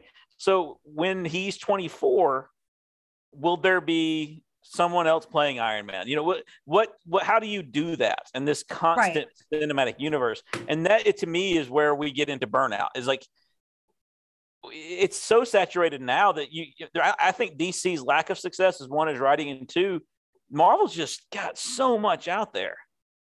I, I, I will agree with Wil in that sense because IPs are our our Yes. bank. Mm-hmm. Yes. And yes, Marvel has a huge, you know, so does DC. They have a huge, they have all these years, Yeah. but you know, the Speedball problem series on Disney Plus. right you know they're talking about squirrel girl come on you know you know so i think though i get your point they've got all this stuff and as comic fans we love it right.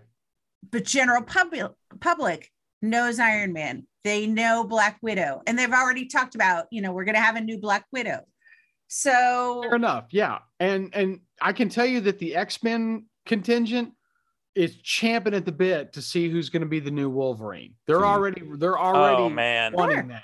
Yeah. Uh every every time I get a Marvel movie, I have the same four people walk up to me going, "When we going to get a new X-Men, man?" I I, I who's going to be the yet again calls. Jean Grey yeah Yeah. Right. Yeah. By the way, them. by the way, the latest from the rumor sites is that they got Hugh Jackman back for Doctor Strange 2 to play Wolverine Oh, in, in the thank God. multiverse of madness. Yep. Thank God. I was just Oh, worried oh, that please, weren't after gonna see him. Eternals, I was like, what is this? Game of Thrones rebooted. Now we're just gonna need to bring Sophie in again as, as Jean Grey. You Yeah. know?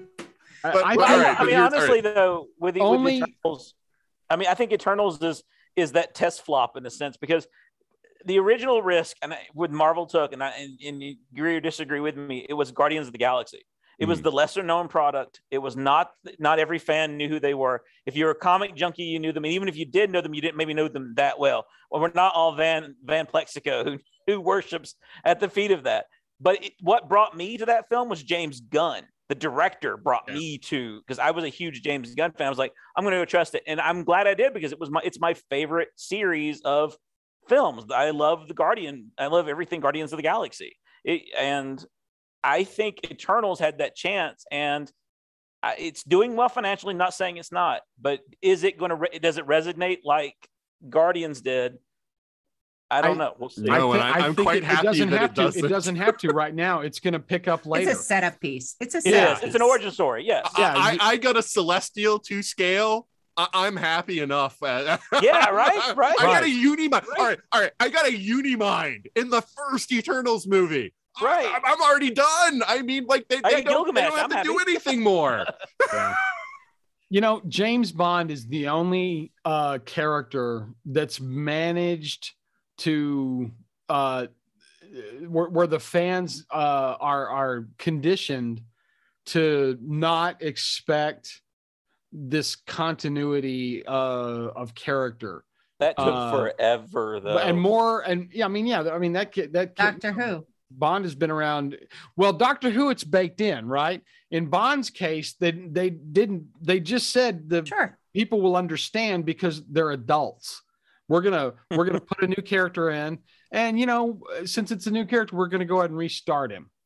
You know, and we're gonna do new Bond stories. You know, as if he's the new, as if he's James Bond and always has been. And they and th- this has been the the thing ever since. You know, uh, and so I I I, I feel kind of bad for uh, Warner because every time they announce a new Batman franchise, man, everybody throws their hands up and goes, "Well, this Batman's gonna suck." Until you know the movie comes out and they go, "Well, I, you know, I actually kind of liked him, you know, in the costume. He was Christian great." Bale was hated until it came out. I mean, Right. Uh, so- yeah, No, all Heath of them, Ledger. please. all of them were. Yeah, And I was about to say the stuff that came out for Heath Ledger. Holy Oh my You- gosh, the you- evil that he got. Yeah, before yeah. But you but you can avoid you avoid that in Marvel territory by not putting all of your eggs in one uh, Captain America shaped basket. yep. you know uh by by I having these movies be connected on a more meta level uh shouldn't use that uh without paying somebody a quarter um you know by, you by having the stories connect and have the characters cross over into the stories you don't have you're not that that overarching story that you buy into is not predicated on liking one character or watching only one series you, they've set it up that you have to if you want to see the overall picture you got to go all in. So you know there's nothing and and so as I- know as soon as they introduce fantastic four we're going to start seeing ff thread in. And for all we know the ff will introduce mutants and th- then that threads in. And then periodically there'll be uh, some some avengers or better yet new avengers young avengers who the hell knows? It's marvel. We Coast got all that West Coast So- Avengers. Yeah, I they're mean, just gonna they're just gonna keep doing this and it's all gonna be uh you know braided strands. But i don't think that we have to worry about um you know whether or not certainly enough time could pass or enough movies could come out that you could basically some of these guys could start over.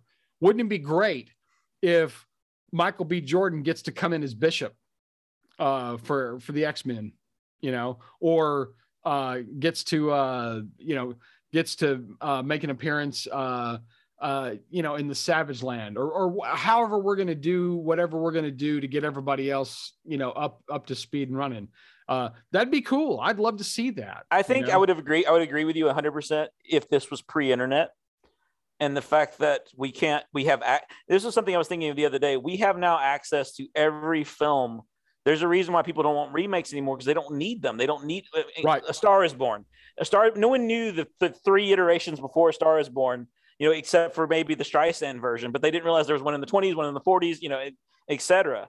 When now Right. with streaming, you never lose those characters yeah and I think yeah. that's that's the danger of it is that you it's like well only RDJ can be Iron Man because I still see him and yeah I, I think you're right with the threading, but I think Marvel has so trained us with the threading that they could also get bit by. We could Yes. be a problem because we see these people and we're so used to everything being connected and that's the one problem with a new version of what if too though because we were so with trained with that is i almost that's one of the reasons i think they can't do the arc in this one because they've got to start breaking that if they don't want to have everything come down to one big movie they're going to have to break all that threading feels like well maybe may, we might not get a giant 10 year payoff but i think we're going to build and- to events Yeah. yeah. i mean i don't know that kang needs to be the be all end all of it but having kang you know at the end of phase four makes sense Well, you know but that's my point. I think that we got several different things going on already. Like the stuff with the Celestials, I don't think is going to tie in with the stuff with Kang, but we might find several different characters ending up with Right. the Eternals dealing with Celestial stuff and several different characters dealing with Kang stuff. And that's why I'm saying I don't think it's all going to come together in one movie, but we Right, no, might I don't have either. two or Yeah. three different threads going through various movies. And Well, I think that's the, Plus that's the issue that we, we we've created when you have a universe, though. And the question everybody has is where where, where was anyone during during the Eternals? I mean, you, you, Mhm. the, you, it didn't make any sense. It's like it doesn't make sense that somebody didn't show up and go. Let do, me do help you understand Wa- how long it takes to fly around the world if you're like they remember they were in the middle of the pacific ocean so that means like characters in america on the wait, east wait! You mean Wong could you Wong couldn't get there? well Well, okay no, fair and- enough doctor strange or wong maybe but Right. that's not a that's not remember they only deal with things outside of our plane of existence if it's within our plane of existence they don't come That That's is the their truth of remit they're not comics, so every time is why doesn't right. somebody come and solve Right. this? You know, rather it was than, you over know- so quickly it was over in like 30 minutes It's, like it's, for it's, I'm making it a joke though. I mean, Captain the the Marvel technology. flies They're around not- the galaxy. see in five seconds. Yeah, really. I mean, she's like there. But anyway um but yeah all right. So i think we broke mark. Anyway so all right so i'm gonna put in my two cents and sort of explain what i was thinking anyway. I think this is part of feige's genius. I think the whole reason he was building towards the multiverse specifically is the idea that they've got their escape route planned. If they want to do standalone movies that don't connect anymore well and hey do you want to see an iron man movie set in the 1960s like the comics were we'll do a standalone Iron Man movie with uh, set in the 1960s. That's like its own little like thing with its own aesthetic, you know, and we can do The that. Vietnam, the Vietnam if you want to flick, see know, the yeah, right. invaders from the comics, well, since we set up the Captain America's origin, it didn't really leave room for the invaders. But hey, we could do an invaders movie and say the World War II of this alternate Earth was completely different, and we can cast our uh, hum- original android Human Torch and have our you know Union Mariner Jack and and and Yeah. and Bucky and Toro and all you know. thank Namor may Roy still be a rights issue, but we'll. You know. And It could be in a thank buddy Roy movie. Thomas for a job well done. right. But I'm just saying, you could do period pieces with that. You could do just alternate takes if you want to. You could do all of that. And I think that that's Feige planning for the escape route and for the idea of the reboot. If it is, you know, if he finds that they've got to a point where they've stretched things too much, they can pull the ripcord and that's what they've got. And otherwise, I don't see any point of having the multiverse other than to do it. But you still keep things connected. You can still say we're always true to the it's all connected because it's connected through the multiverse. Well, and also just the fact that it- DC has done that too. Right. And I think you also have to do this is, is that until Disney gets, and I say Disney gets a competitor that's actually knocking them off at the box off box office, we don't have to worry about any of this because Yeah. Right. there's no one out there going, I'm going to take them down with my, nope, that didn't work, you know? So, yeah. But I, I think Nathan's right. They're just to diversify as much as they want to diversify with everything in their catalog. There's because no they know people are going to want to see the Tony Stark Iron Man again. You can say like you know, gonna you can they're gonna have Riri Wil- Williams. We know that that's a new Yep. person taking on the Iron Man identity. You know, but eventually somebody's gonna want to see the Tony Stark Iron Man again. Somebody's gonna want to see the Steve Rogers Captain America again. So again, the multiverse is how they solve that problem. Uh, you know, without having to recast the MCU versions because those people have an emotional connection to. It's a new But that's version. why animation also solves some of that. I do Yes, it confess, I really, really, really want an all World War II Captain America and the Howling Commandos movie where they fight Baron Blood in the secret Nazi enclave that uh, that becomes the the castle that we find out was all you know the the the the vampire was bioengineered by the Red Skull. I want that so bad. I want that movie. Why would you Oh, want God. Howling Commandos and not Invaders, man? You know, the other Baron thing Blood is, fought the Invaders too. I, I think you have to remember that we are not the target audience No, anymore. I know kids. we never have been. Yeah, oh, And Well, Yeah, actually, I not think you're going to see less and less of like World War II stuff. You're going to see less and less because, yeah, you know, we weren't alive then, but our parents were. But now you come down to the generation that, oh, Right. the, you know, my granddad or great granddad. Yeah, granddad. but when they start doing that. 12 Disney Plus series a month, like a year, they can start getting really niche. Like, you know, like they don't have to be mass appeal anymore. They can start doing some niche stuff every now and then. I Which I think Moon Knight's question. the test of that. I question the wisdom of of redoing all of the characters in a legacy format. Uh, not because I don't want it or or think it won't be great, but I think that for all the people that are screaming about, you know, there's not enough diversity, I don't know that all of them are going to go see the, these movies, and and I think that if that's the case, we're going to have a pulling back from that that I don't think people want. I don't think it'll ever be rather- a huge thing. I'm just saying it's just like how they did the Joaquin Phoenix Joker movie that had nothing to do with the other DC movies. If somebody has a Ah. vision that's like, I want to tell like a, a like a really retro Iron Man story set in the 60s, just like the original comics, and he has that vision, they'll let that director do that vision. I don't think they're gonna do like a movie every year that's like a 60s version Spider-Man. Oh, you mean or- like a Gotham you know. by Gaslight kind of vibe? no, thing, right, you yeah, but like again, like oh, you could do pick different eras too. I'm just saying, like I could see them doing that as like a thing on a, like a unique basis of you know, and then because that's the thing, and this is the thing we don't get when we have the threading. Most of these characters don't have guest stars every issue, right? Like they have their own stories. And lately, Marvel, it's been like you never get one hero by themselves. It's always them plus at least one other. And so it's like, which is funny because in the past it was always the opposite, right? We got all these standalone movies, but these characters have so many connections to these other characters. We want to see that. And now I'm at the point it's like, I would like to see a movie with just the main character and their supporting cast without a whole bunch of other heroes in it, just so But they can develop them by themselves, you know? Admit it. How cool would it be if at the end of some movie with the Hulk in it, he's walking through the woods, tossing stuff around, and the trees part, and through him comes Wolverine in a yellow costume, says, Yep. I'm here by the Canadian government to take you in, mate. And then, and then Why is he Australian? because I made him Australian.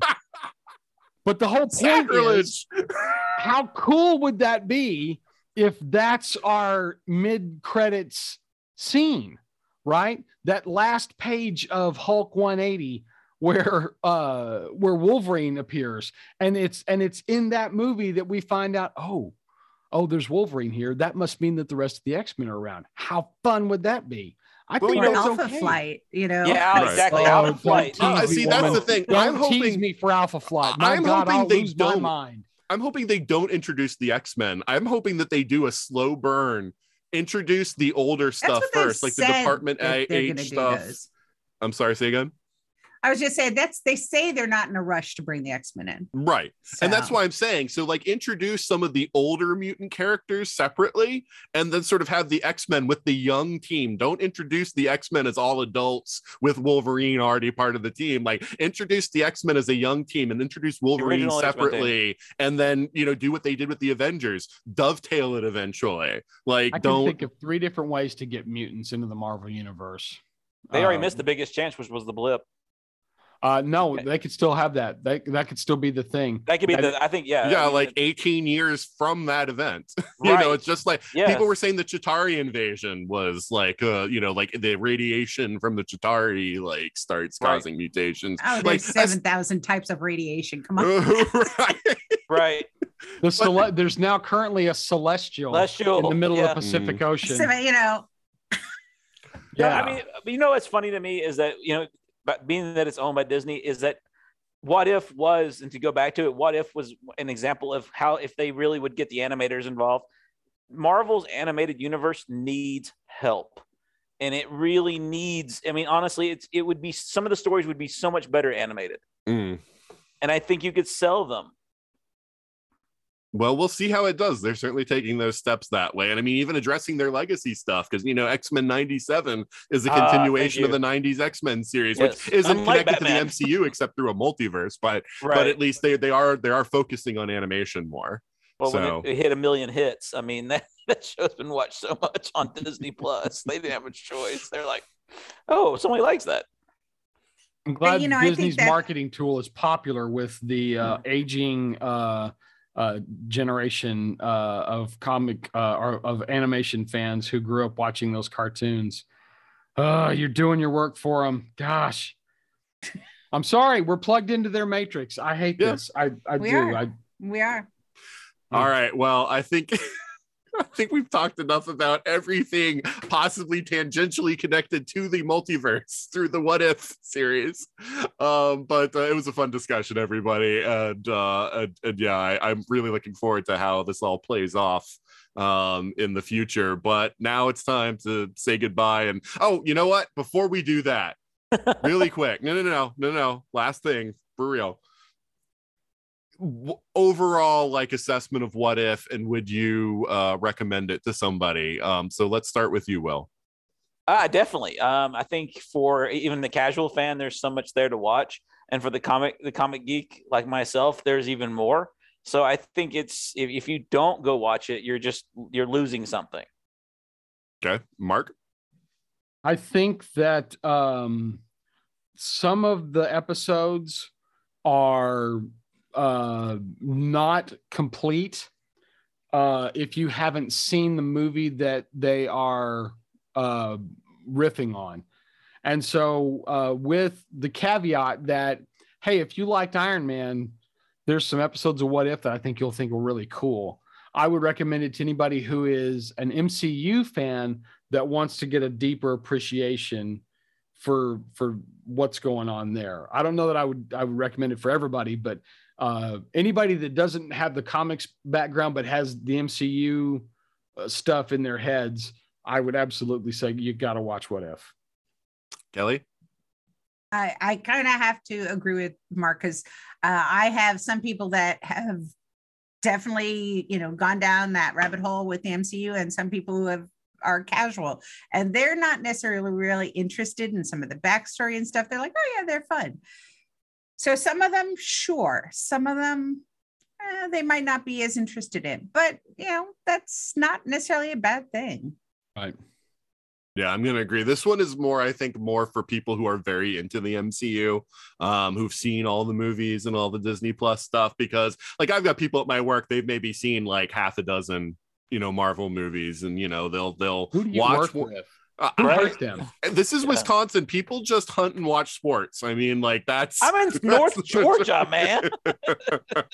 but I work at a geek school, so everybody's seen him. Yeah, yeah, you're oh right. yeah, no, because it's like like like like like in 2019 uh the the the head of hr we were just talking and she was like you know, like like yeah i just saw this movie and i think it's like like it's it's it's it's got a lot of other movies before it it's called avengers endgame that was the first one the only one she had seen My was avengers endgame and, and yeah hurt there, my brain. there- that hurts. That there are just lots of people there. They've only seen like a few of them, and it's like, and it's not like they watched some and they didn't like it. It's like, no, it's like it's what they're well spaced out. They'll watch one this year, and maybe in three years they'll watch another Marvel movie. But you know, it's like, but yeah, for people like that, I think what if's not for you because I don't think No. that you're going to understand a lot of the context behind those episodes. I know I haven't done the deep dives that they have on Disney Plus because I'm like, yeah, this is just stuff they've pulled from things I have already seen. Mhm. Similar to that aspect. You know, if you're Yeah. a casual fan, it might not be good for you, or maybe the deep dives are good because you haven't seen everything. Yeah. But oh, and one other thing, I do want to give a shout out to Jeffrey Wright as the Watcher. It's the one thing that Hey, we talked about. He did a fantastic job as the Watcher, and I even love like the subtle humor, like when Ultron breaks the fourth wall, and he's like, "Wait, what?" Wait, what? Wait, what? it's good delivery there. But for the most part, doing what the Watcher does and just being the narrator, great voice for that. Great, Yeah, great, great like voice for great that, yeah. emotion he has a great voice. into the I want him. things. I, like, I want him. I want him in the MCU. The actually, I want him. oh, yeah. I am, I am strongly suspecting we will see the Oh, Watcher I'm sure we are. eventually Yeah. voiced by Jeffrey Wright in the MCU. Yeah. Um, but uh, but yeah, all right. So yes, now let's let's uh, wrap up, say goodbye, and let people know where they can find us. Um, so let's start with you, Kelley. Well, you can find us on our Dragon Con American Sci-Fi Fantasy Media group on Facebook, um, and then at Dragon Con next year. So that's probably the simplest thing. All right, and Wil. Um, uh, still doing stuff with you, just, you know, stuff with Mike occasionally. But the big thing I'm pushing right now is trying to get my son to Carnegie Hall because he got selected for an honors course performance. So if you're on my Facebook page, throw in ten bucks. You know, hey, help help us get him to to do a once in a life, hopefully not a once in a lifetime, but a big a big time trip for him. Yeah, that is amazing, and yeah, I mean that's really cool that uh, your son's going to Carnegie Hall. Because I was looking at that, it's like, whoa, that's that's pretty amazing. That's pretty awesome. All right, and Mark. Uh, I am in the process of putting up uh, my uh, platform, uh, which is the North uh, Texas Apocalypse Bunker, uh, from which I will be issuing regular updates and missives. And uh, you can go. I just started the weekly newsletter that I've been running on Facebook on Substack. It's free right now. Uh, and will always be free. So if you want to get the weekly update, which is mostly me talking about myself in the third person, uh, and uh, pictures of the dog, uh, uh, which apparently uh, everybody's very happy about. Also, I do capsule movie reviews and TV shows. Uh, and stuff like that, which are always geek related and, and fun. Uh, you can find me on Substack uh, at ntab.substack.com. Uh, and then I've also got a Twitter page and an Instagram feed and a Facebook thingy and a uh, a Vlarp and a Flog and a Glorf and a all the other IKEA name sounding things. I have I have all that. So I can be Googled. Google my ass. Wow. Okay. All right. So on that note, although I will I will say that actually it is a lot of fun to read Mark's um, um, weekly updates from the Apocalypse Bunker and uh, good little reviews of like whatever movies and TV shows that he's watching in there mixed in amongst the uh, the content about how things are going in the dog pictures. So That's right. uh, I will put in uh, a, a, a, a blurb for that. Uh, but anyway, all right. Well, uh, Mark, uh, Kelley, and Wil, thank you so much for being on the show this week. Our pleasure. Thank you, Thank man. you. As always, so much fun. And that's it for our What If episode. What did you think? Did you like how we did? Would you like our variants to take over and do an episode instead? You can let us know in a variety of different ways. One way is to email us at everything at 42cast.com. Another way is to go to our website at 42cast.com and leave feedback. You can also go to our Facebook at facebook.com slash 42cast. You can also tweet to us or go on our Instagram at 42cast. You can also leave us reviews on Stitcher or Apple Podcasts. With Apple Podcasts, the more reviews we get, the higher we'll show up in searches, and so we would greatly appreciate it if you would support us that way. Another way you can support us is through the ESO Network Patreon. That's a way that you can help all the shows on the network. You can find it by going to patreon.com slash ESO Network. You can look at the different tiers. You can see what you get for the different tiers. And if you have the funds to contribute and you'd like to contribute, we'd certainly appreciate it. You can find me on two other podcasts. One is Time Streams, where my friend Juliet and I are going through all of Doctor Who from the beginning. You don't have to purchase the episodes and watch with us because we explain everything that happens in the episode, but you'll definitely get more out of it if you do. So if you just want to hear our banter, that's fine, but if you want to follow along, you, can do that as well. So you can check us out there. That's called Time Streams. The other show is Legendary Forces.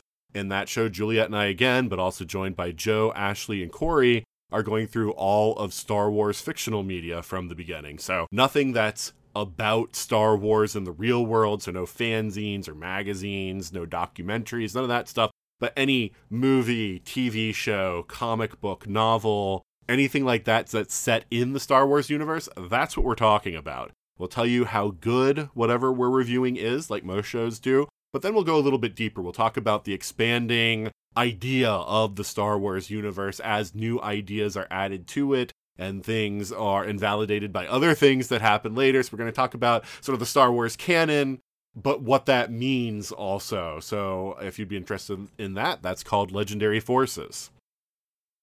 You can catch me at Chicago TARDIS in November. I will definitely be there, but it's way too early to know exactly what I'll be doing. But I'll keep you all posted. I'll let you know what panels that I'm doing when the opportunity arises. But that should be it for me with the con season.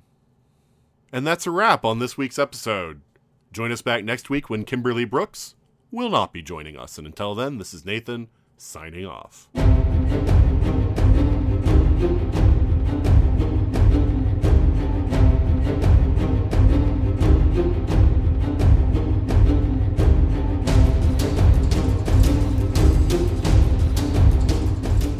You have been listening to the 42 Cast, copyright 2021.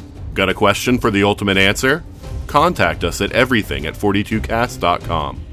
Theme music is Sharper Swords by Brandon Ellis. Check out more of his work at www.cityfires.com. The 42 Cast is a proud member of the ESO network.